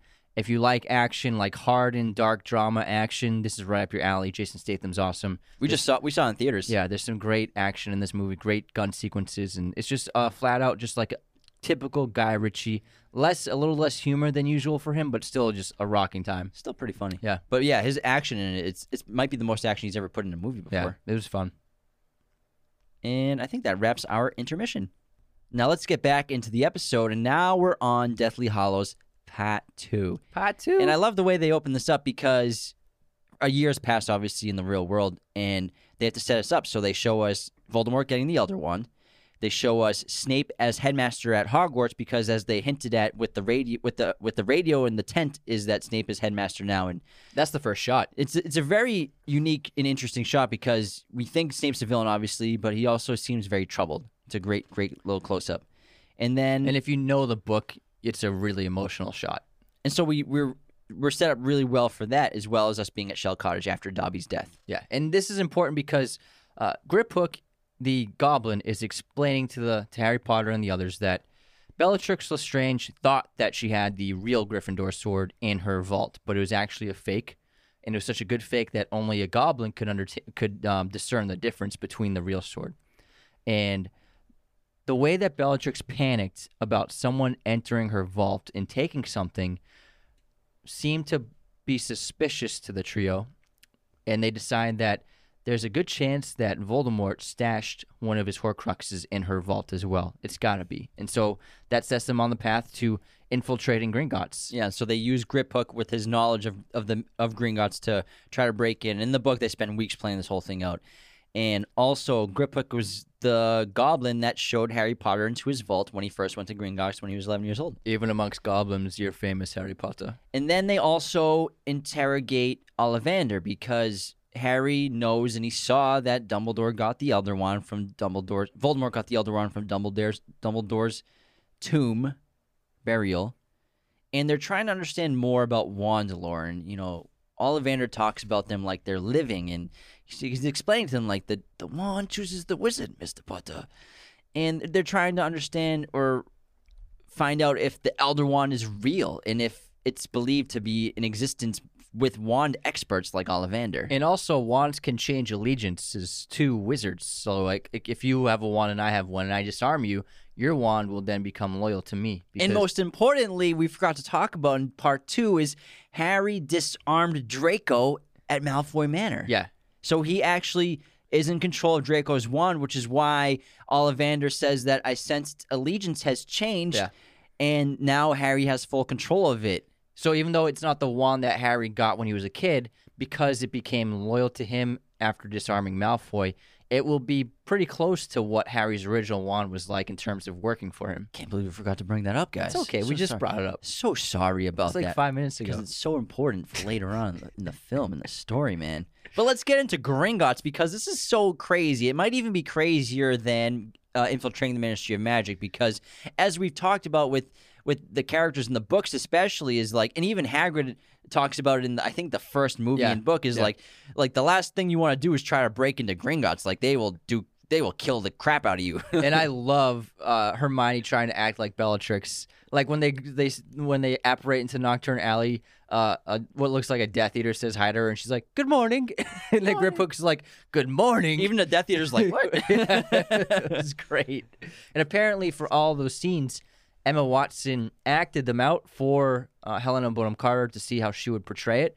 And then Hel- Helena Bonham Carter basically copied what Emma Watson did. Yeah, I mean Helena is such a great actress, and she is just Yeah. a delight to watch in every scene that she's in, and it's so fascinating to watch her as Bellatrix Lestrange acting as Hermione Granger at the same time, but then trying to be Hermione Granger, who's acting like she's Bellatrix Lestrange, and it's, it's really fun to watch. It's great acting. And also, ironically, Harry uses one of the main three. Um, what do you call the curses? Unforgivable. the card. unforgivable curses. She, he uses the Imperius curse, and that's the curse that controls that goblin, makes them all happy, and ha- helps them uh, lead them into the vaults. Yeah, they have to, otherwise they're going to be caught by the goblins because they've been warned that imposters could come by, and the fact that the one situation with Bellatrix, where Hermione is Bellatrix, isn't going well for identification purposes, and they end up getting in, and they they're on the train and we're, we're cruising, and then they meet the waterfall, which is the thief's downfall. Is that Yeah. what it's called? Yeah. Which uh, removes any magical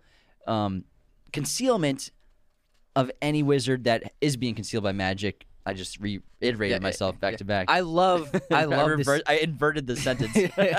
Hence the the new poster you have. yeah, you like that that new tenant poster. I love this scene because we get to see a dragon. That's pretty. We haven't seen a dragon for a couple of movies, and this dragon in particular, it's become like albino in a way because it hasn't seen sunlight for malnourished. how who knows how long, and uh, they've trained it to to fear the sound of the clinking tools and called it- the clankers. the clankers. Clankers, Yeah, nice. but once they get into the vault, it's like I said earlier, where they wisely wrote that when Harry is near a Horcrux, it emanates a sound, and he can hear talking to him in a way, and that's how he is able to locate. Oh, it's Helga, Helga Hufflepuff's cups right up there. yeah, and I'm sure Harry at this point in his head is starting to understand that like. There's a reason why I am communicating with Horcruxes like this mm-hmm. for some reason, and also they don't really talk about it too much in the movie, but they're they're in the book they're planning like a double cross on Griphook because the deal is if Griphook gets him inside the vault, he can have the sword of Gryffindor. And again, and goblins are very tricky in terms of negotiations. Yeah. They're very particular, and they they're very precise about how they word things. And this that's why they were w- weird about it too because they were planning to keep the sword in the cup and they said that we'll just figure it out while we're inside the vault, but they unfortunately are in the situation where all the treasure there's a magical protection where anything they touch duplicates and, co- and constantly multiplies and everything all the treasure is growing and growing. It's great CGI. and also, yeah, it looks um really real. But in the books it also burns them yeah, too. it's like piping hot, and they all get burned every time they touch it. Yeah, but they eventually get the get the, get the cup. Griphook steals the sword and, and escapes with the. uh He doesn't steal it, they gave it to him. Oh yeah, they gave it to it him. to him. But he tricked them. And trick him. yeah. It's part of the deal. Yeah, He's like, I didn't tell you I'd get you out of here. Hence, the wording has to be perfect for when you make a deal with a goblin. I never said I'd get you out. Warwick's great in this. He's fantastic. yeah. Yeah, awesome actor. He's actually one of the few actors that's in every single Harry Potter movie. And he plays multiple characters. He plays Flitwick as well, the and the music and the musical teacher, the choir teacher. no, Flitwick does the choir. No, it's a different different uh, character. Well, in the movie, isn't it just Different. Flitwick? No, They have the same like mustache. that's mustache. a different character. Is it? Yeah, No. yeah, I read it Really? in a book. no, in the in the Harry Potter books. no, no, no, no, no. Is um they, Mike Newell uh, included it as an extra character. Gotcha. Yeah, Anyways, Alora. we're getting real dork, dorky about Harry Potter right now. well, does he really play Professor Flitwick as well as the choir professor? Did you know that Warwick Davis is also in the Star Wars movies? But then uh, they they ride the dragon, break out of Gringotts. It's insane. Although the Imperius Goblin just gets lit oh up my by the God. dragon, He I gets felt bad bar- for He him. gets barbecued. Kind of felt bad for him. Yeah, but whatever. It's whatever. It is what Ron's it just like that's unfortunate. it's so much fun when the dragon breaks out and it's finally flying and Genius plan by Hermione too. yeah, yeah, fantastic. And it's like seeing the three of them. It's like Game of Thrones before Game of Thrones. Like watching them ride a dragon, so great. it's pretty cool. But then they have to they crash into the water and they have to literally come up with a plan on the spot. Like we have to go to Hogwarts. Well, because as they're underwater, Yeah. Harry sees the vision of Voldemort. He has finally understood that Harry knows that Horcruxes exist, and he's destroying them because they cut to him at the Ministry of at, at the Gringotts Bank, and he has just laid slaughter and massacre to everyone there. that's at Malfoy Manor. Oh, I'm in the book. It's Yeah. in, in Gringotts, but or you're right. In the movie, it's in Malfoy Manor, which doesn't make sense because why is Griphook there? Nah, I don't know. It's a movie. And I'm sure it would have been too graphic. I'm sure they filmed it completely, eh, but it was probably too intense for a kid friendly movie. PG-13. Yeah, so they just did these quick shots of him. But I'm sure like it would have been sick to see him like like Vader at the end of Rogue One, him just murking people left and right. That would have been insane. that would have been wild. Yeah, that would have been nuts. But now they know that Voldemort knows that they know, and also And Harry I know and I know that he knows that they know. and, he, they, and they know that he knows that they know he knows. And Harry also saw the vision that Voldemort had of thinking of Hogwarts. So now Harry's like, we have to go to Hogwarts. There's something there. I think he hit a Horcrux there. And this also in the book they talk about more where when Voldemort came back to, to Hogwarts years before Harry was before Harry was born to try to get a job there, supposedly for an to get a interview job. with Dumbledore, his real purpose was to hide a Horcrux there. Yeah, and we eventually learned it was obviously Rowena, Rowena Ravenclaw's t- um, diadem, which he put in the room of requirement.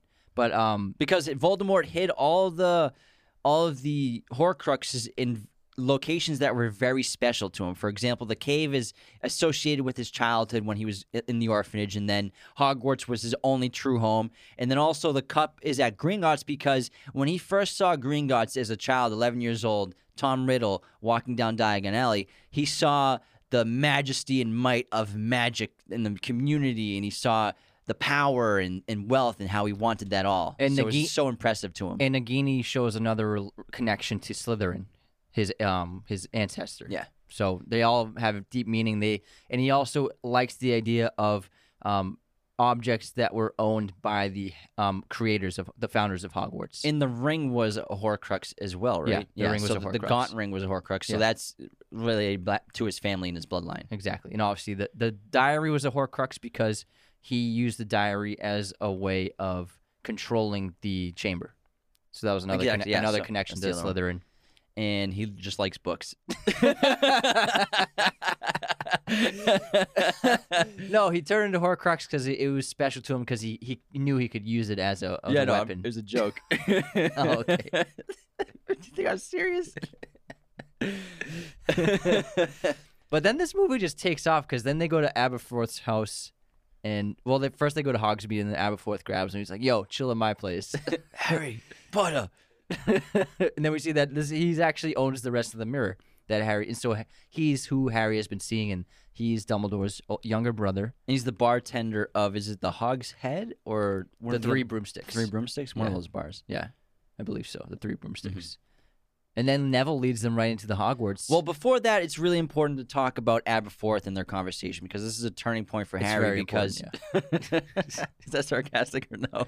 no, Your eyes said sarcasm, but your voice didn't. So I'm just like trying to interpret what you're trying to do here, because up until this point, again, we were talking about earlier how Harry is very skeptical now of his relationship with Dumbledore, and he left them with this impossible task, and he's talking to Aberforth about it, and he's like trying to tell Aberforth that we're on a mission that your brother left to us, and Aberforth's like, "Oh yeah, was it safe? Was it was it not impossible? Was it was it easy?" My brother was like he sacrificed everything on his quest for power, including their younger sister, which they learned about. But Harry has shown so much growth over this period of time where he doesn't care about the book anymore, The Life and Lives of Dumbledore. He doesn't care about Dumbledore's past. He trusts the man he knew. That's what he tells Aberforth, and it's a very telling sign of maturity for Harry. Yeah, he's like, "Yo, you should have squashed it. I put it in like Should have so- squashed that shit." Everyone's listening, like, oh yeah, James is explaining it really well. Oh, squash that shit, bro.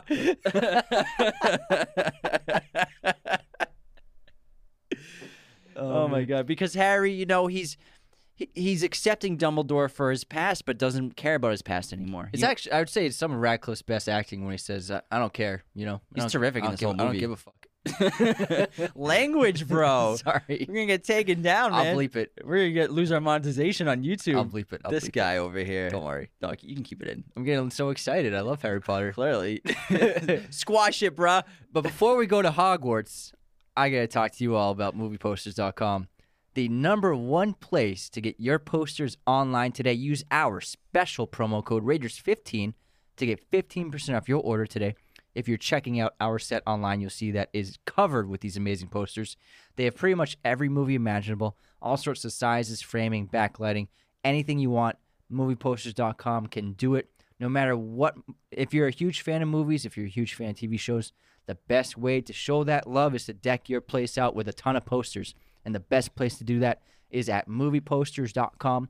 Use our promo code Raiders15 to get 15% off your order today. One of our favorite fans, Aylin, actually just sent us a DM. She, she uh, got a poster of Fight Club using our coupon code. Oh, nice. And it's just Tyler Durden. I wouldn't mind having a poster of Brad Pitt in my bedroom. either. Yeah, his just saying. face like right next Just, to your bed, Just saying. or like on the ceiling On the- with the light glistening on it, no, it's glittering on it. The light's glittering on it. so you can see you fall asleep with Brad Pitt's face staring down at you. Who wouldn't want that? Sounds great, man. That's like that's just comfort and stress relieving. Alora, let's move on. We're going to Hogwarts. Let's go now. to Let's go to Hogwarts. Let's go. Neville takes him, and it's great to see Neville, and he's grown up, and He's he's, a leader. Neville has a huge role to play in this film, and we get inside the room for requirement, which has been turned into basically a home for all these students who have been acting out and hiding out from the Carrows who are running the school. And, and more in the book, we learn about how they've been just doing the exact opposite of what they're told to do by this authoritarian control over the school. And also, like the the Carrows are heading up the defense against the arts classes, and they're they're having Dark arts. dark arts. It's not arts Oh and yeah, crafts. it's not defense anymore. no, you said defense against the arts. Did I? Our defense against arts and crafts. No crayons allowed. Only charcoal. And but they're um actually teaching the students to perform the what are they the, the three the, the unforgivable curses. the unforgivable curses. Jeez, your slip ups tonight are unforgivable. it's a lot to this. And like they're they're have- Unsubscribe. Y'all better not unsubscribe. All these mispronunciations. Unsubscribe. I can't take it. but the Carrows are having like fifth and sixth year students perform like the Cruciatus curse on first years. It must suck for first years. Like, oh, I'm going to Hogwarts. ah! Probably don't even get pumpkin juice anymore. Messed up, man. Well, the Carrows are a messed up pair, uh, brother and sister, and they're in charge of the discipline. Hence, uh, Neville's bruised up face because he's a badass now. Yeah, and it's it's great to be re- reunited with so many of our favorites from the Dumbledore's army, which from Order of the Phoenix, this crew. So we have like Seamus and Cho Chang is there, and Ginny shows up, and it's so funny when Ginny shows up and she's like Harry, and then Ron's like, oh, I. I, haven't seen her in six months. I'm her brother, and now I'm like Frankie first year. That's great. She doesn't even look at him. That's great. And And, then, but- but it's funny because they're they're like, we need to find something in Hogwarts. That's all we have. We don't And know what it is. Seamus is like, that's nothing. That's nothing to go on. It's not a lot to go on. That's nothing to go on. but then we get that great lineup where Snape Snape marched all the students into the the the Great Hall, which is in the Hogwarts is so dark and grim. There are hardly any fires lit, and it's just cold atmosphere now. It seems so miserable as opposed to us being whenever we would go to the Great Hall, it was m- magical and full of life and vibrancy and warmth and food. But now it's just complete opposite. Yeah, no food at all.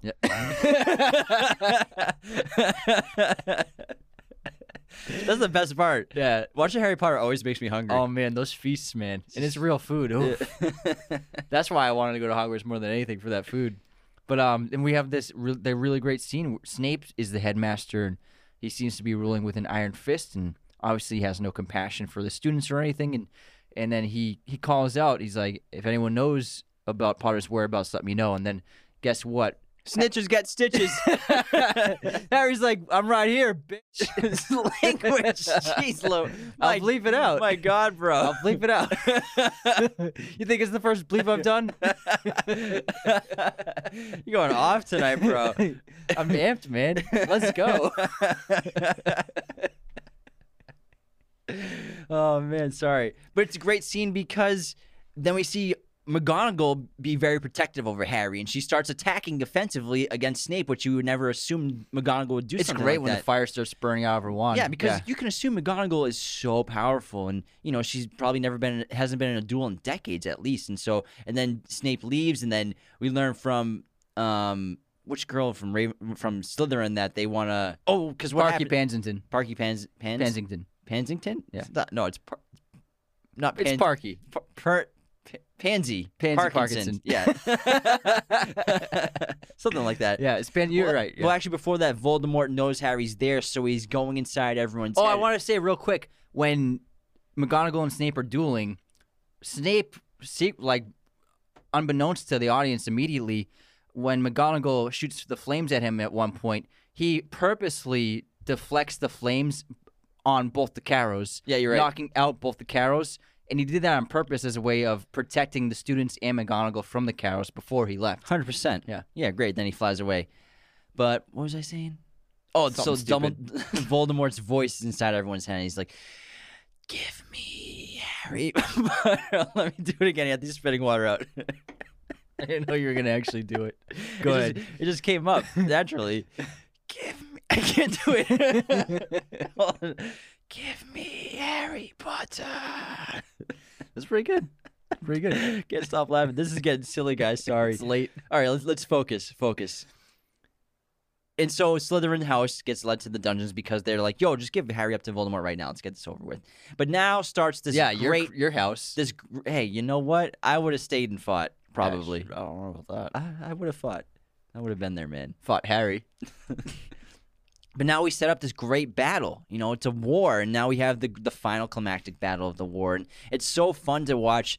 I love watching the professors set up the fences around the school because you know they're teaching classes all the time, but we seldom see them do magic. But to see them do incredible magic, which we're sure we're always been sure they're capable of, and like I love the giant enchantment bubble force field that they all attribute to and, and create around the entire uh, grounds of the school, as yeah, well as, because, I'm I'm sorry. as well as. No, you want to interrupt me? What do you got to say? Well, I was gonna say we mentioned earlier you might as well. how wizards after they graduate from Hogwarts they have to teach themselves magic from then on. So over the decades, like McGonagall has probably taught herself so many spells and so many theories of magic that she can is capable of so much. Yeah, they have immense knowledge. Yeah. As well as I love the spell where she has all the uh, stone stone soldiers go set up defenses around the perimeter too, and she's like, "I've always wanted to use that spell." Great Maggie Smith. Yeah, thanks. I do pretty good, pretty decent impressions here. She's so charming. She's, us Harry Potter. it's great. Forgive me. But this is um it's really one of the best shots is when all the Death Eaters they shoot up those those spells and it's like arrows across Mm-hmm. the battlefield. And then when they start colliding with the the force field, it's just like It's a war movie, man. It's crazy, and this really does turn into a battle. Like it's intense. And what I really love about this part of the movie, which is different from the book, because the book it's pretty much following Harry around this entire battle, whereas the movie very cleverly goes away from Harry multiple times. We're spending a lot of time with other characters, especially members of the Order of the Phoenix. You know, we have a lot of Lupin, Tonks, we have Kingsley Shacklebolt up top, and we're watching Neville at the bridge. Fred and George, and we're watching all these other characters and doing all their part of the battle, which we don't really read about in the books because you can assume that they contributed so much, and a lot of people lost their lives, but they all defended their castle and this this school so bravely, and it's it's great to see them all included. And Voldemort, you can tell, and Ralph Fiennes did such a great job with this performance. He is scared, and he is vulnerable. He will not admit it to anyone. Nobody can see it on in him, but he is terrified that the kids are going to destroy the last two Horcruxes, and he will be mortal again. He even does that sound effect "Ah, ah," multiple times. Yeah, like af- after uh, the wand cracks, after he breaks up the force field, he just did it by himself. It's crazy how powerful he is. And then he kills the, the guy for even Yeah, saying anything. He just says, "My lord." my lord. He's like, shut up. but he does that great, like, uh, uh, only Rafe can do. And also at the same time as that's happening, Harry is convinced by Luna to talk to the ghost of Ravenclaw Tower, which is Helena Ravenclaw, Rowena Ravenclaw's daughter, who, as we talk about in the book, they talk about, I think she stole the diadem from her mother Yeah. to use it for herself, but then it was eventually lost, but until Tom Riddle found it in, for, in the room for requirement. and she doesn't want to reveal where it is because she discovered that Tom Riddle tricked her into getting the diadem and used dark magic to corrupt the diadem and she has never forgiven herself for allowing that to happen and so she doesn't want to reveal the information to yet another boy who seems to be asking her and interested because she thinks that he has nefarious purposes as well. But Harry says all the right things to her, and he tells her most importantly that he wants to destroy it. He doesn't want to use it, he wants to destroy it for good. And it's also really interesting that she's not the first person to say that he reminds them of Tom Riddle. Yeah. Same thing with Slughorn and even Dumbledore. Yeah. And all while this is happening, uh, Harry, uh, Hermione and Ron are down in the Chamber of Secrets. Brilliant decision by Ron. Super clever. Yeah, and because you know what? I just want to say real quick. I'm sorry, No, I no. interrupted you this time. no, go ahead. Continue what you were saying about the No, it sounds like you're going to defend Ron. Ron is a hero. Yeah. You know, we we talk we make fun of Ron a lot Yeah. because you know he's It's all the, in good fun. He's the comedic part of the film. He's he's the scruffy guy. He's you know he's he's Han Solo is that co- comedic joke that everyone pretends like they've never heard, but say that they know Star Wars is the same thing as Harry Potter. You've seen that stand-up joke, right? no, Where the guy says like J.K. Rowling just recreated Star Wars with with Harry Potter. We have.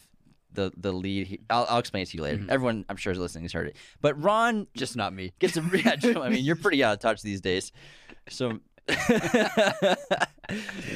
Ron does so many things throughout the franchise which are so heroic and he's such a great character because for example, he's not just like this dumb comic relief. He's great at wizard che- wizard's chess and he saves that situation and beats the wizard's chess obstacle in Sorcerer's Stone. He got more OWLs than the twins combined. He actually has the same exact grades as Harry Potter pretty much. He's actually excellent at magic at, for his age. I mean, doing these intense spells at 16, 17 years old, just like his buds. He's just a bit lazy. He's yeah. he's very good at Quidditch, which we learn when he has confidence. When he's lacking confidence, not so much. But Ron is also the one in Half Blood Prince who realizes that Harry can get Slughorn's true memory of Tom Riddle by using liquid luck. oh yeah, Ron also figures out how to get back to Harry and Hermione using the Deluminator, which took some, you know, logic. During the battle for Hogwarts in the situation when Ron and Hermione notice that Harry's disappearing disappears from the Marauders map, it's Ron who realizes that he must have gone inside the room for requirement. Hermione and he's like, "You said that uh, two years ago that people don't show up that go in, the, the room for requirement doesn't show up in the Marauders map." She's like, "Yeah, I did say that. Brilliant." And um, Ron is also, like you said, the one who opens the Chamber of Secrets using Basilisk, and then the idea to get the Fangs to kill the Horcruxes. yeah. He actually does a lot. Yeah. a ton. And in, imitating the Parseltongue is pretty complex as well. Yeah, he talks in his sleep. Haven't you noticed? Plus, he lands Hermione, which that's a catch and a half. Like Yeah, Hermione is like Top like she's so Yeah. freaking awesome, such an amazing person and character, and so clever and intelligent and funny and and charming, and so like, go Hermione. yeah. Good job. That's a very good. PG description of Hermione. This is how we do it on this show. But um, I love the the chamber sequence because not only does Hermione destroy the Horcrux, but they finally kiss. Finally, Finally, Honestly, though, this is my least favorite shot in the entire franchise because it's to the back of Rupert Grint's head. Yeah, the like, whole this is the ugliest kiss I've ever seen in my life. you don't see it. It's just his head. This- I don't want to look at Rupert Grint's head for this, but I'm. It's the shot they got. Yeah. But the wide shot that they cut to during the kiss is actually really beautiful Yeah, quite beautiful. with the music. And then it's it's time to go to the room of requirement. And, and as Harry goes in, he discover um, Malfoy and Crabbe, not Crabbe, but the other guy and Goyle, Goyle follow them inside. And then Harry and I think it's Blaise. Blaise, the new kid. But they talk about it more in the book. I keep saying they talk about this more in the books, where the Carrows are teaching the students dark magic. Yeah, that's how he and knows one the of the spell. dark magic spells that they're teaching is that that flame. I can't remember what it's called, but it's, It's almost never-ending impossible flame. to put out, and it's it's inc- incredibly powerful. And actually, in the book, it's able to kill a Horcrux. Yeah, but uh, I I love before that um, when he sh- he does the Avada Kedavra course curse at Hermione, And then Ron's like, "That's my girlfriend." And he starts chasing after him. It's so funny. Yeah, it's pretty wild because Yeah. they're even learning curses like that at the school. yeah, it's insane. That Fiend yeah, fire. It's called Fiendfyre. yeah, and it's it, Crabbe. yeah, and it, it can't go out. It just c- uh, continues burning endlessly. And unfortunately, well, and then they save. Well, Crabbe deservedly falls Yeah. into his own fire. Yeah. And then they save Draco, and I'm pretty sure it's Blaise from the fire. Yeah. And Ron's like, "If we die for them, I'll kill you." and they get out, and then it's Hermione. Or no, it's uh, who kills the basilisk? I mean, the Horcrux in this one. Harry stabs it. So Harry stabs it, and then Ron kicks into the fire. Yeah, exactly. It's a great. It's pretty cool CGI. Great shot, great shot. But like you said in the books, the fire does the trick. But now there's so few Horcruxes that every time one is destroyed, Voldemort can feel it. He starts to feel each one as it goes. Whereas the first couple, he didn't even know. I he, I suspect he didn't know because he wasn't he didn't have a body form. Well, so he didn't have a, a bodily form to feel pain I guess when they were destroyed. I guess you- He I was guess- just a floating soul, basically. because. So the locket, no, but the locket he didn't know either. well, he must have, but he, they just didn't show it. I no, guess. they don't. He, Yeah. he doesn't know it. He doesn't feel it. Okay, I guess you're right. I Yeah, guess that is a little plot hole. I, it's, I don't think it's a plot hole. I think it's just when there are fewer of them, he starts to feel it. well, in the books, he doesn't feel them at all. Does he? I don't think so. no, that's how he. Well, you maybe in the books he doesn't feel them because he just knows that they're after him because Yeah, of Gringotts. exactly. That's what I believe. But yeah, in the movie they start to show that he feels it. Yeah, I think we're right on that. Yeah. If we're wrong, let us know in the comments. We do make mistakes, people. even though just like comment on the video, we appreciate it. Comments help. All right, so where were we? Horcrux gets destroyed at the room for requirement. and now now Voldemort he feels the pain of the Horcrux. Now he's panicking, and he goes into everyone's head again. Gives them a warning. gives them one hour. Yeah, give me he- Harry. Give me Harry Potter. And then this is a moment where this is a moment where Voldemort speaks with Snape because he thinks he's discovered the reason, but he's still incorrect. So he wants the oh. wa- he, he wants Of why the Elder Wand yeah won't work why for the him. one one won't work for him. So he believes that if he kills Snape, then he will become master of the Elder Wand, unknowing that Snape, even though he killed Dumbledore, he's not the one who disarmed him. Yeah, so Now- he thinks that just because Yeah. he's killed Dumbledore, he's Yeah. the owner of it. Draco is the one who disarmed Dumbledore. So Draco was the master of the Elder of the Elder Wand until Harry disarmed him in Malfoy Manor at Part Two. Because Harry's really One. the, Harry's the master of the other one. exactly, and um, Voldemort doesn't understand this, so it's a, a fleeting mistake by him. and this is a rare rare scene you'll ever see in a movie where you know we're in the middle of a war and then we have this emotional sequence that's very calm and kind of tones everything down a little bit um, uh, speed wise and it's where as snape's dying Well, I want to say, e- even though at this point we think you think Snape's a villain, watching him get attacked by that snake is still very disturbing. yeah and harry even though he hates snape he's still trying to hold keep his blood flow restricted so that he can survive he's trying to do what he can to save the guy and not let him die because that's the kind of person that harry is and it's, it's really emotional because the memories are starting to pour out of Snape's eyes, and he's telling Harry to take them. And then, this is not in the book, but they added into the movie. It, it might be the- one of the most emotional lines in the entire franchise. Is Snape's final words before his death is, "You have your mother's eyes," because he's staring right into Harry as he's dying. And is- Harry, uh, Harry at this point didn't even know he knew his mom. yeah, he barely. He, he, I think he knew they knew each other because they were at school at the same time. I guess so. Yeah. But in terms of having a relationship, like, why would he say something like that to Harry? Like, that makes no sense. He's never brought my mother up before. He's only ever brought James up. and so he takes the memories to the pensieve in Dumbledore's office, and we have the revelation of Snape's truth, which is that he was always a double agent working for Dumbledore. He's always been protecting Harry, and he's always done it out of love for his mother. His love for Lily um, is what drove him to take to turn sides against Voldemort and join Dumbledore because Snape's the reason why Lily was killed. He's the one who actually overheard the prophecy being told to Dumbledore. Uh, when Trelawney told Dumbledore the prophecy, Snape was listening outside the door, and then he told that to Voldemort immediately, and that's why Voldemort chose to attack the Potter household. So it's Snape's the reason why Lily died. And he thought that Dumbledore would be able to protect the Potters because all he cared about was protecting Lily. And Dumbledore explains to them that they put their trust in the wrong person.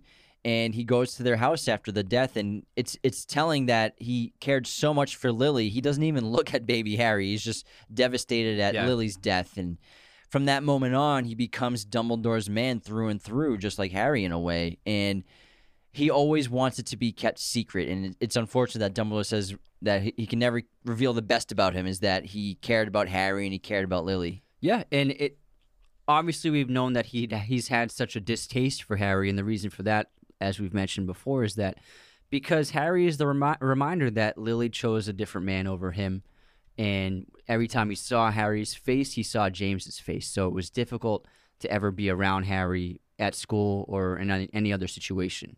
Yeah, because he has his mother's eyes and just seeing the face of James Potter constantly. And also, you could probably argue that he also kept his distance in from Harry so that Voldemort would never be suspicious of them having a relationship and he always wanted to be distant to Harry to protect him in a way. That's a great so I think it's both of those situations where he sees James Potter's face, he's reminded of Lily's death which he caused, and also he's he cares for the boy because even Dumbledore s- even when Dumbledore reveals to him that the Horcruxes and he reveals to Har- to Snape that Harry is the final Horcrux and Harry has to die. That's part of the plan now. And Snape says, "You've been leading him to slaughter. You've been waiting. You've been raising him as a boy to a man so that he can die at the right moment." And Dumbledore says, "Don't tell me you've grown to care for the boy." And then he casts the doe Patronus, and he says, "Always," because that's Lily's Lily's Patronus, and so is explained in the books in different points. Patronuses can change depending on relationships and feelings for somebody, so you can have the same Patronus as someone. That's why Snape has the doe. That's Lily's Patronus. And Snape was the one who led them to Gryffindor's sword in the forest. And so it's really emotional. It's really sad. It's it's super interesting to see Snape's past, uh, his relationship with Lily as they were young and when they were children, going to Hogwarts, getting put in different houses, then having different friends, and then Lily marrying James Potter. But then to see Snape, his bravery throughout the years and the bravery he was still holding to his last breath against Voldemort. And then also imagine, just imagine all the scenes we didn't see of his interactions with Voldemort over the last few years. Such a tragic part of the entire franchise. It's a highlight of the entire franchise, and and Alan Rickman absolutely crushed it. Yeah, and Harry comes out of the pensieve realizing I have to die. And he never I'm sure he's always thought like I could die any day on this mission, but now I have to actually walk to my death. I have to die in order to save the world. No one's going to be able to defeat Dumbledore, Voldemort. I won't even be able to defeat Voldemort unless I die right now. Yeah, and he's like, "Yo, you two gotta kill the snake, and then try and kill Voldemort after I'm dead." And he has to do it now because he can't save any more time. He can't go run and hide and try to do this again because it'll give Voldemort opportunity to make more Horcruxes. Yeah. So it has to be now. And this is some of Daniel Radcliffe's best acting I've seen, where he first when he realizes that he has to that he has to die, and he sits down, and he like can't even breathe, and then and then when he walks into the forest, well, first of all, he's he, he turns over the stone after he gets it out of the snitch, and then he sees the the ghosts of his loved ones Because he understands I open at the close means I'm about to die. Yeah, I, I open when I'm gonna I'm ready to die, and it's really emotional when he speaks to his parents and Sirius and Lupin. It's a great moment. But then when Harry walks into the area where Voldemort and his Death Eaters are, and Radcliffe plays it so well, he's just, he looks like he's ready to die. He's terrified, but he's prepared, and it's a great moment. I think it's his, it's his best acting. And then Voldemort, um, being the arrogant monster that he is, he obliges and kills him. Yeah, and Harry doesn't use the Deathly Hallows to cheat death. He goes in there without the Hallows. He goes in there to die on purpose. Otherwise, he can't kill the he can't have Voldemort kill the Horcrux. And he takes him out. But then we go to King's Cross, and this is such a great scene where Harry wakes up and he sees that writhing piece of flesh humanoid being beneath the bench, and he doesn't understand. And then he sees Dumbledore, and he asks Dumbledore what it is. And that's the Horcrux that was inside Harry. That was the part. Well, that's the part of Voldemort's soul that he just killed.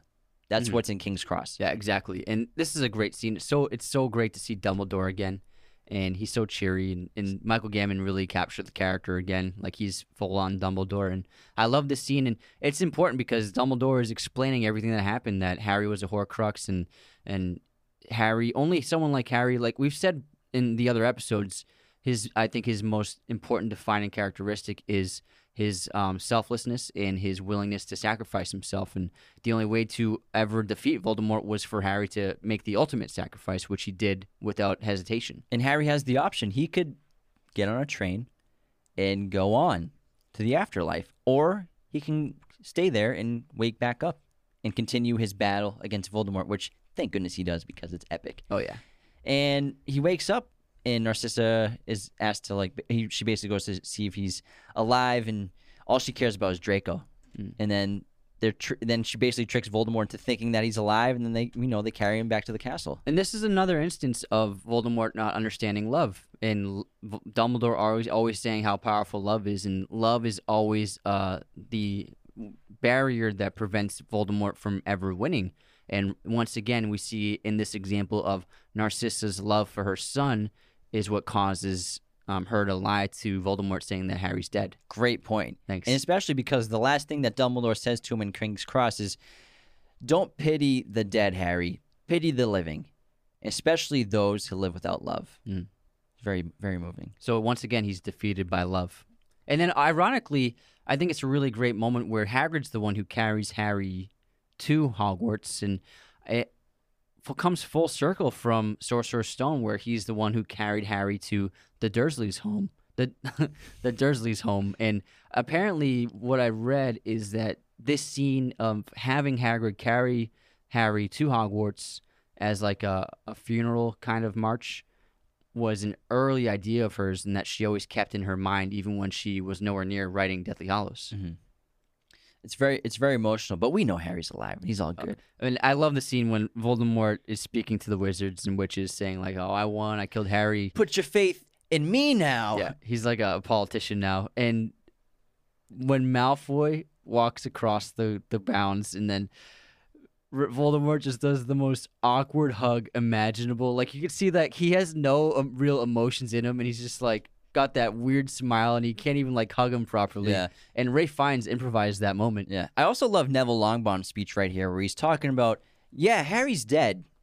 He it sucks. It's terrible. But, you know, people die every day. That doesn't mean this movement's over. It's it's very reminiscent of early in earlier in part 1 where Harry tries to run away from the burrow after his escape from Privet Drive. And Ron's trying to explain to him, it's bigger than you, mate. It's you're just part of the puzzle. Like, yeah, we need you, but it's this involves everybody. It's not just about you anymore. Yeah. And so, yes, Harry's gone, but we can still keep fighting. Yeah. He's still here inside of our hearts. Exactly. And this is a moment where he earns the right to Gryffindor's sword, which is why it appears to him. Basically, yeah. Oh man. But in the books, Harry tells Neville to make sure he kills the snake when he's under the invisibility cloak. Going Yeah, forest. exactly. But So- you know they kept it out of the movie. Yeah, no time for that. Yeah, they don't get Gotta get right to the fighting. yeah, like we start the fighting back up, and I, I love Harry running around the Hogwarts castle from Voldemort and then going back and forth. But the one thing I don't like, which we've talked about, I think last Yeah, last episode, episode. was where Voldemort has him with the ropes, the cloaks, and like he could just kill him. He's, she has him. He has him tied it's up. just and, it's just like a cinematic thing that I think they wanted to do. It looks cool for a trailer and stuff like that. but it, like I said in that last episode, is when you have two people fighting to the death, and then if one person overpowers the other one and has the opportunity to clearly kill them and doesn't, it kind of takes you out of the fear of the moment. Especially even more when Voldemort's just like slapping him around. It's like, Yeah. bro, just use your wand and kill him. Yeah, I yeah, I'm sure they were going for like he just wants to like punish him, but it's like it could all be over if you just kill Harry. But they it's do- all over. Yeah, so I would say that the final moments of the battle, yeah, it's so great to see when they finally get down after flying together and they start their duel and their- That's their, great, wands go yeah. off, which is great. It's epic, it's beautiful. And at the same time, Ron and Hermione are trying to kill the snake, but then Neville saves them with by slicing its head off with the sword of Gryffindor. Perfect timing. And then Harry and Voldemort both feel that the Horcrux has been killed. Yeah, and then when you see Voldemort's reaction and he's like, "Oh my god, he's completely vulnerable." And then you see Harry, he's like, "Let's go." And they go again. And it's and then Desplat's music is really fantastic Yeah. at this moment. It's unbelievable. Although I wish they did it like the book though in the scene especially because in the book It's around everyone. It's everyone's watching them. They're in a circle In the and, Great Hall. and also Harry and him have like a lot of dialogue where Harry's telling him all the secrets that Tom Riddle never could imagine that Harry knows about him, especially like how he's a half blood. He knows about uh, the Horcruxes and Dumbledore, and Snape was always Dumbledore's man, and all this stuff.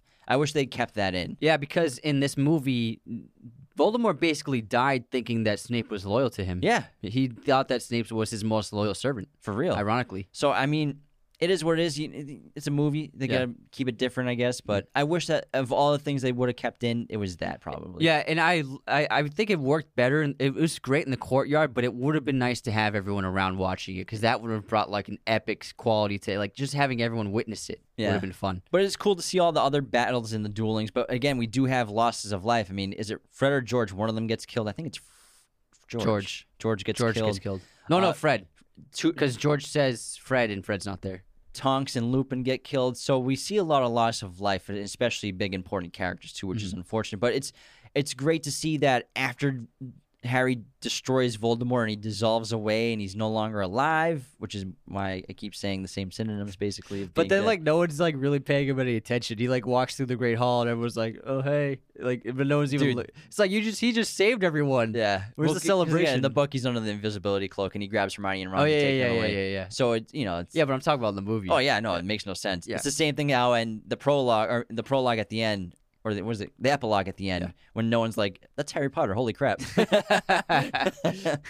but it's a really touching moment where he takes them away, and the trio are just together, which this is all we need, and they're talking about the Elder Wand, and Ron's like, "Oh, we'll, we'll think of what we could do with it," but then Harry snaps it in half. In the book, he uses the Elder Wand to actually repair his original wand, which. I mean, you don't have to do it, I guess. Yeah, yeah. They didn't need to do it, but But it's a very wise and mature decision for Harry to destroy it. Why should anyone ever have this power? yeah, he's he abandoned all the Deathly Hallows Except for, I'm sure he keep the Yeah, that cloak will actually come in handy a when he's lot. an aura for Yeah, sure. There's no way he got rid of that thing. Nah. yeah. And it's it's a great ending, and I I actually like the epilogue a lot. Although I thought it was just a little funny that everyone had kids at the same time. Everyone has kids that's like the same year, and they all have. They just gave them all like double chins. So Yeah. I guess when you're 40, you have a double chin automatically. I guess so. A little deeper voice.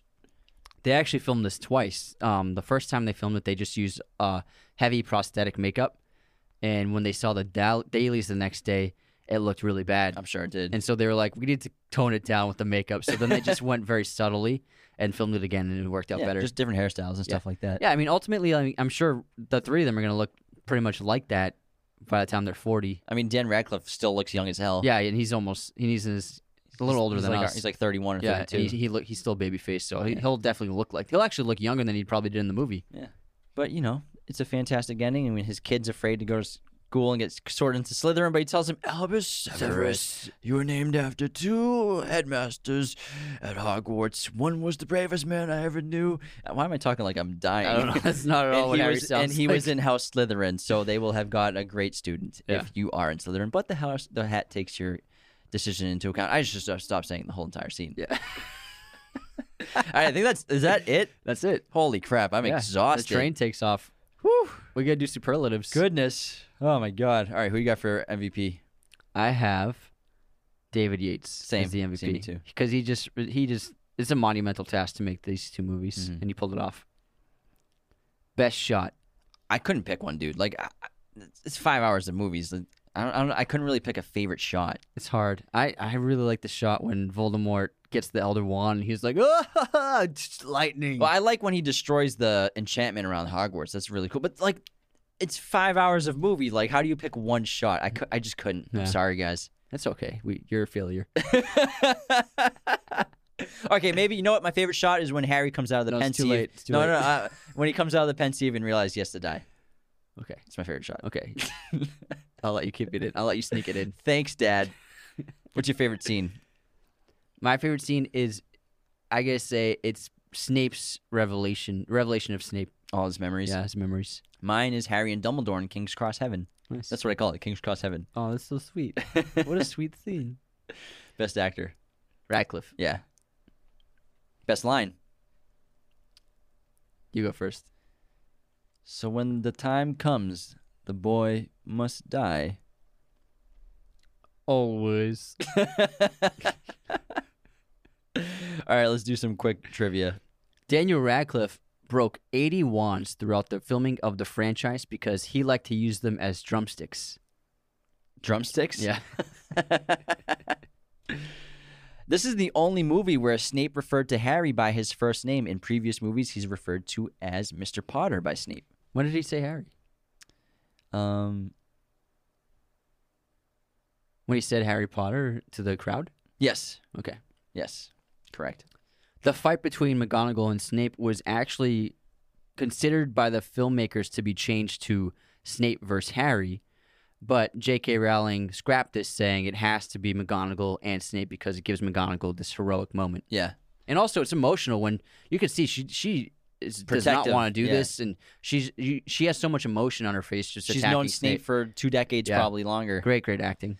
Harry's lightning bolt scar was applied by makeup teams approximately 5,800 times by the end of the film franchise. Daniel Radcliffe had the scar applied 2,000 times, while the rest were applied to stunt doubles and stand ins. In every shot where Voldemort and Bellatrix Lestrange appear together, she always moves so that she stands on his right. Traditionally, through history, the position of the most loyal and trusted follower is on the right of the leader. Most of the events in this film, in Deathly Hallows Part 2, from the raid at Gringotts, the Battle of Hogwarts, they all take place over the course of a single day.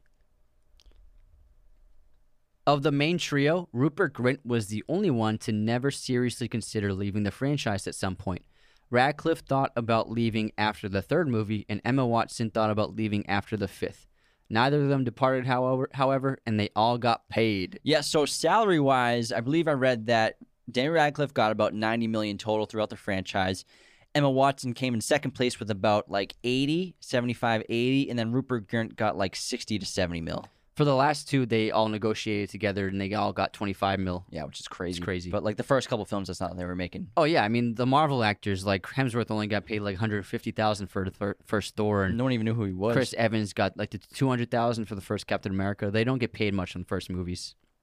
The death of Alan Rickman on January 14, 2016 caused the word always to go viral across the word the world in tribute to the late actor. Rupert Grint and Emma Watson said in an interview that they both had casts made out of their buttocks. These were called bum casts, and they were used to make the bicycle like seats mounted on their broomsticks during production in order to make it more comfortable for them to ride broomsticks. In Harry Potter, Voldemort created several Horcruxes in an attempt to cheat death. Appro- appropriately, his name is French for flight of death, or it can also mean steal, cheat of death. Upon the release of Deathly Hallows Part 2, it set the record for the highest grossing opening weekend ever with $169 million, which beat the previous winner of The Dark Knight. This was obviously shattered by The Avengers, which earned 207 million. I'm done. All right, That's we're it. done with Harry Potter.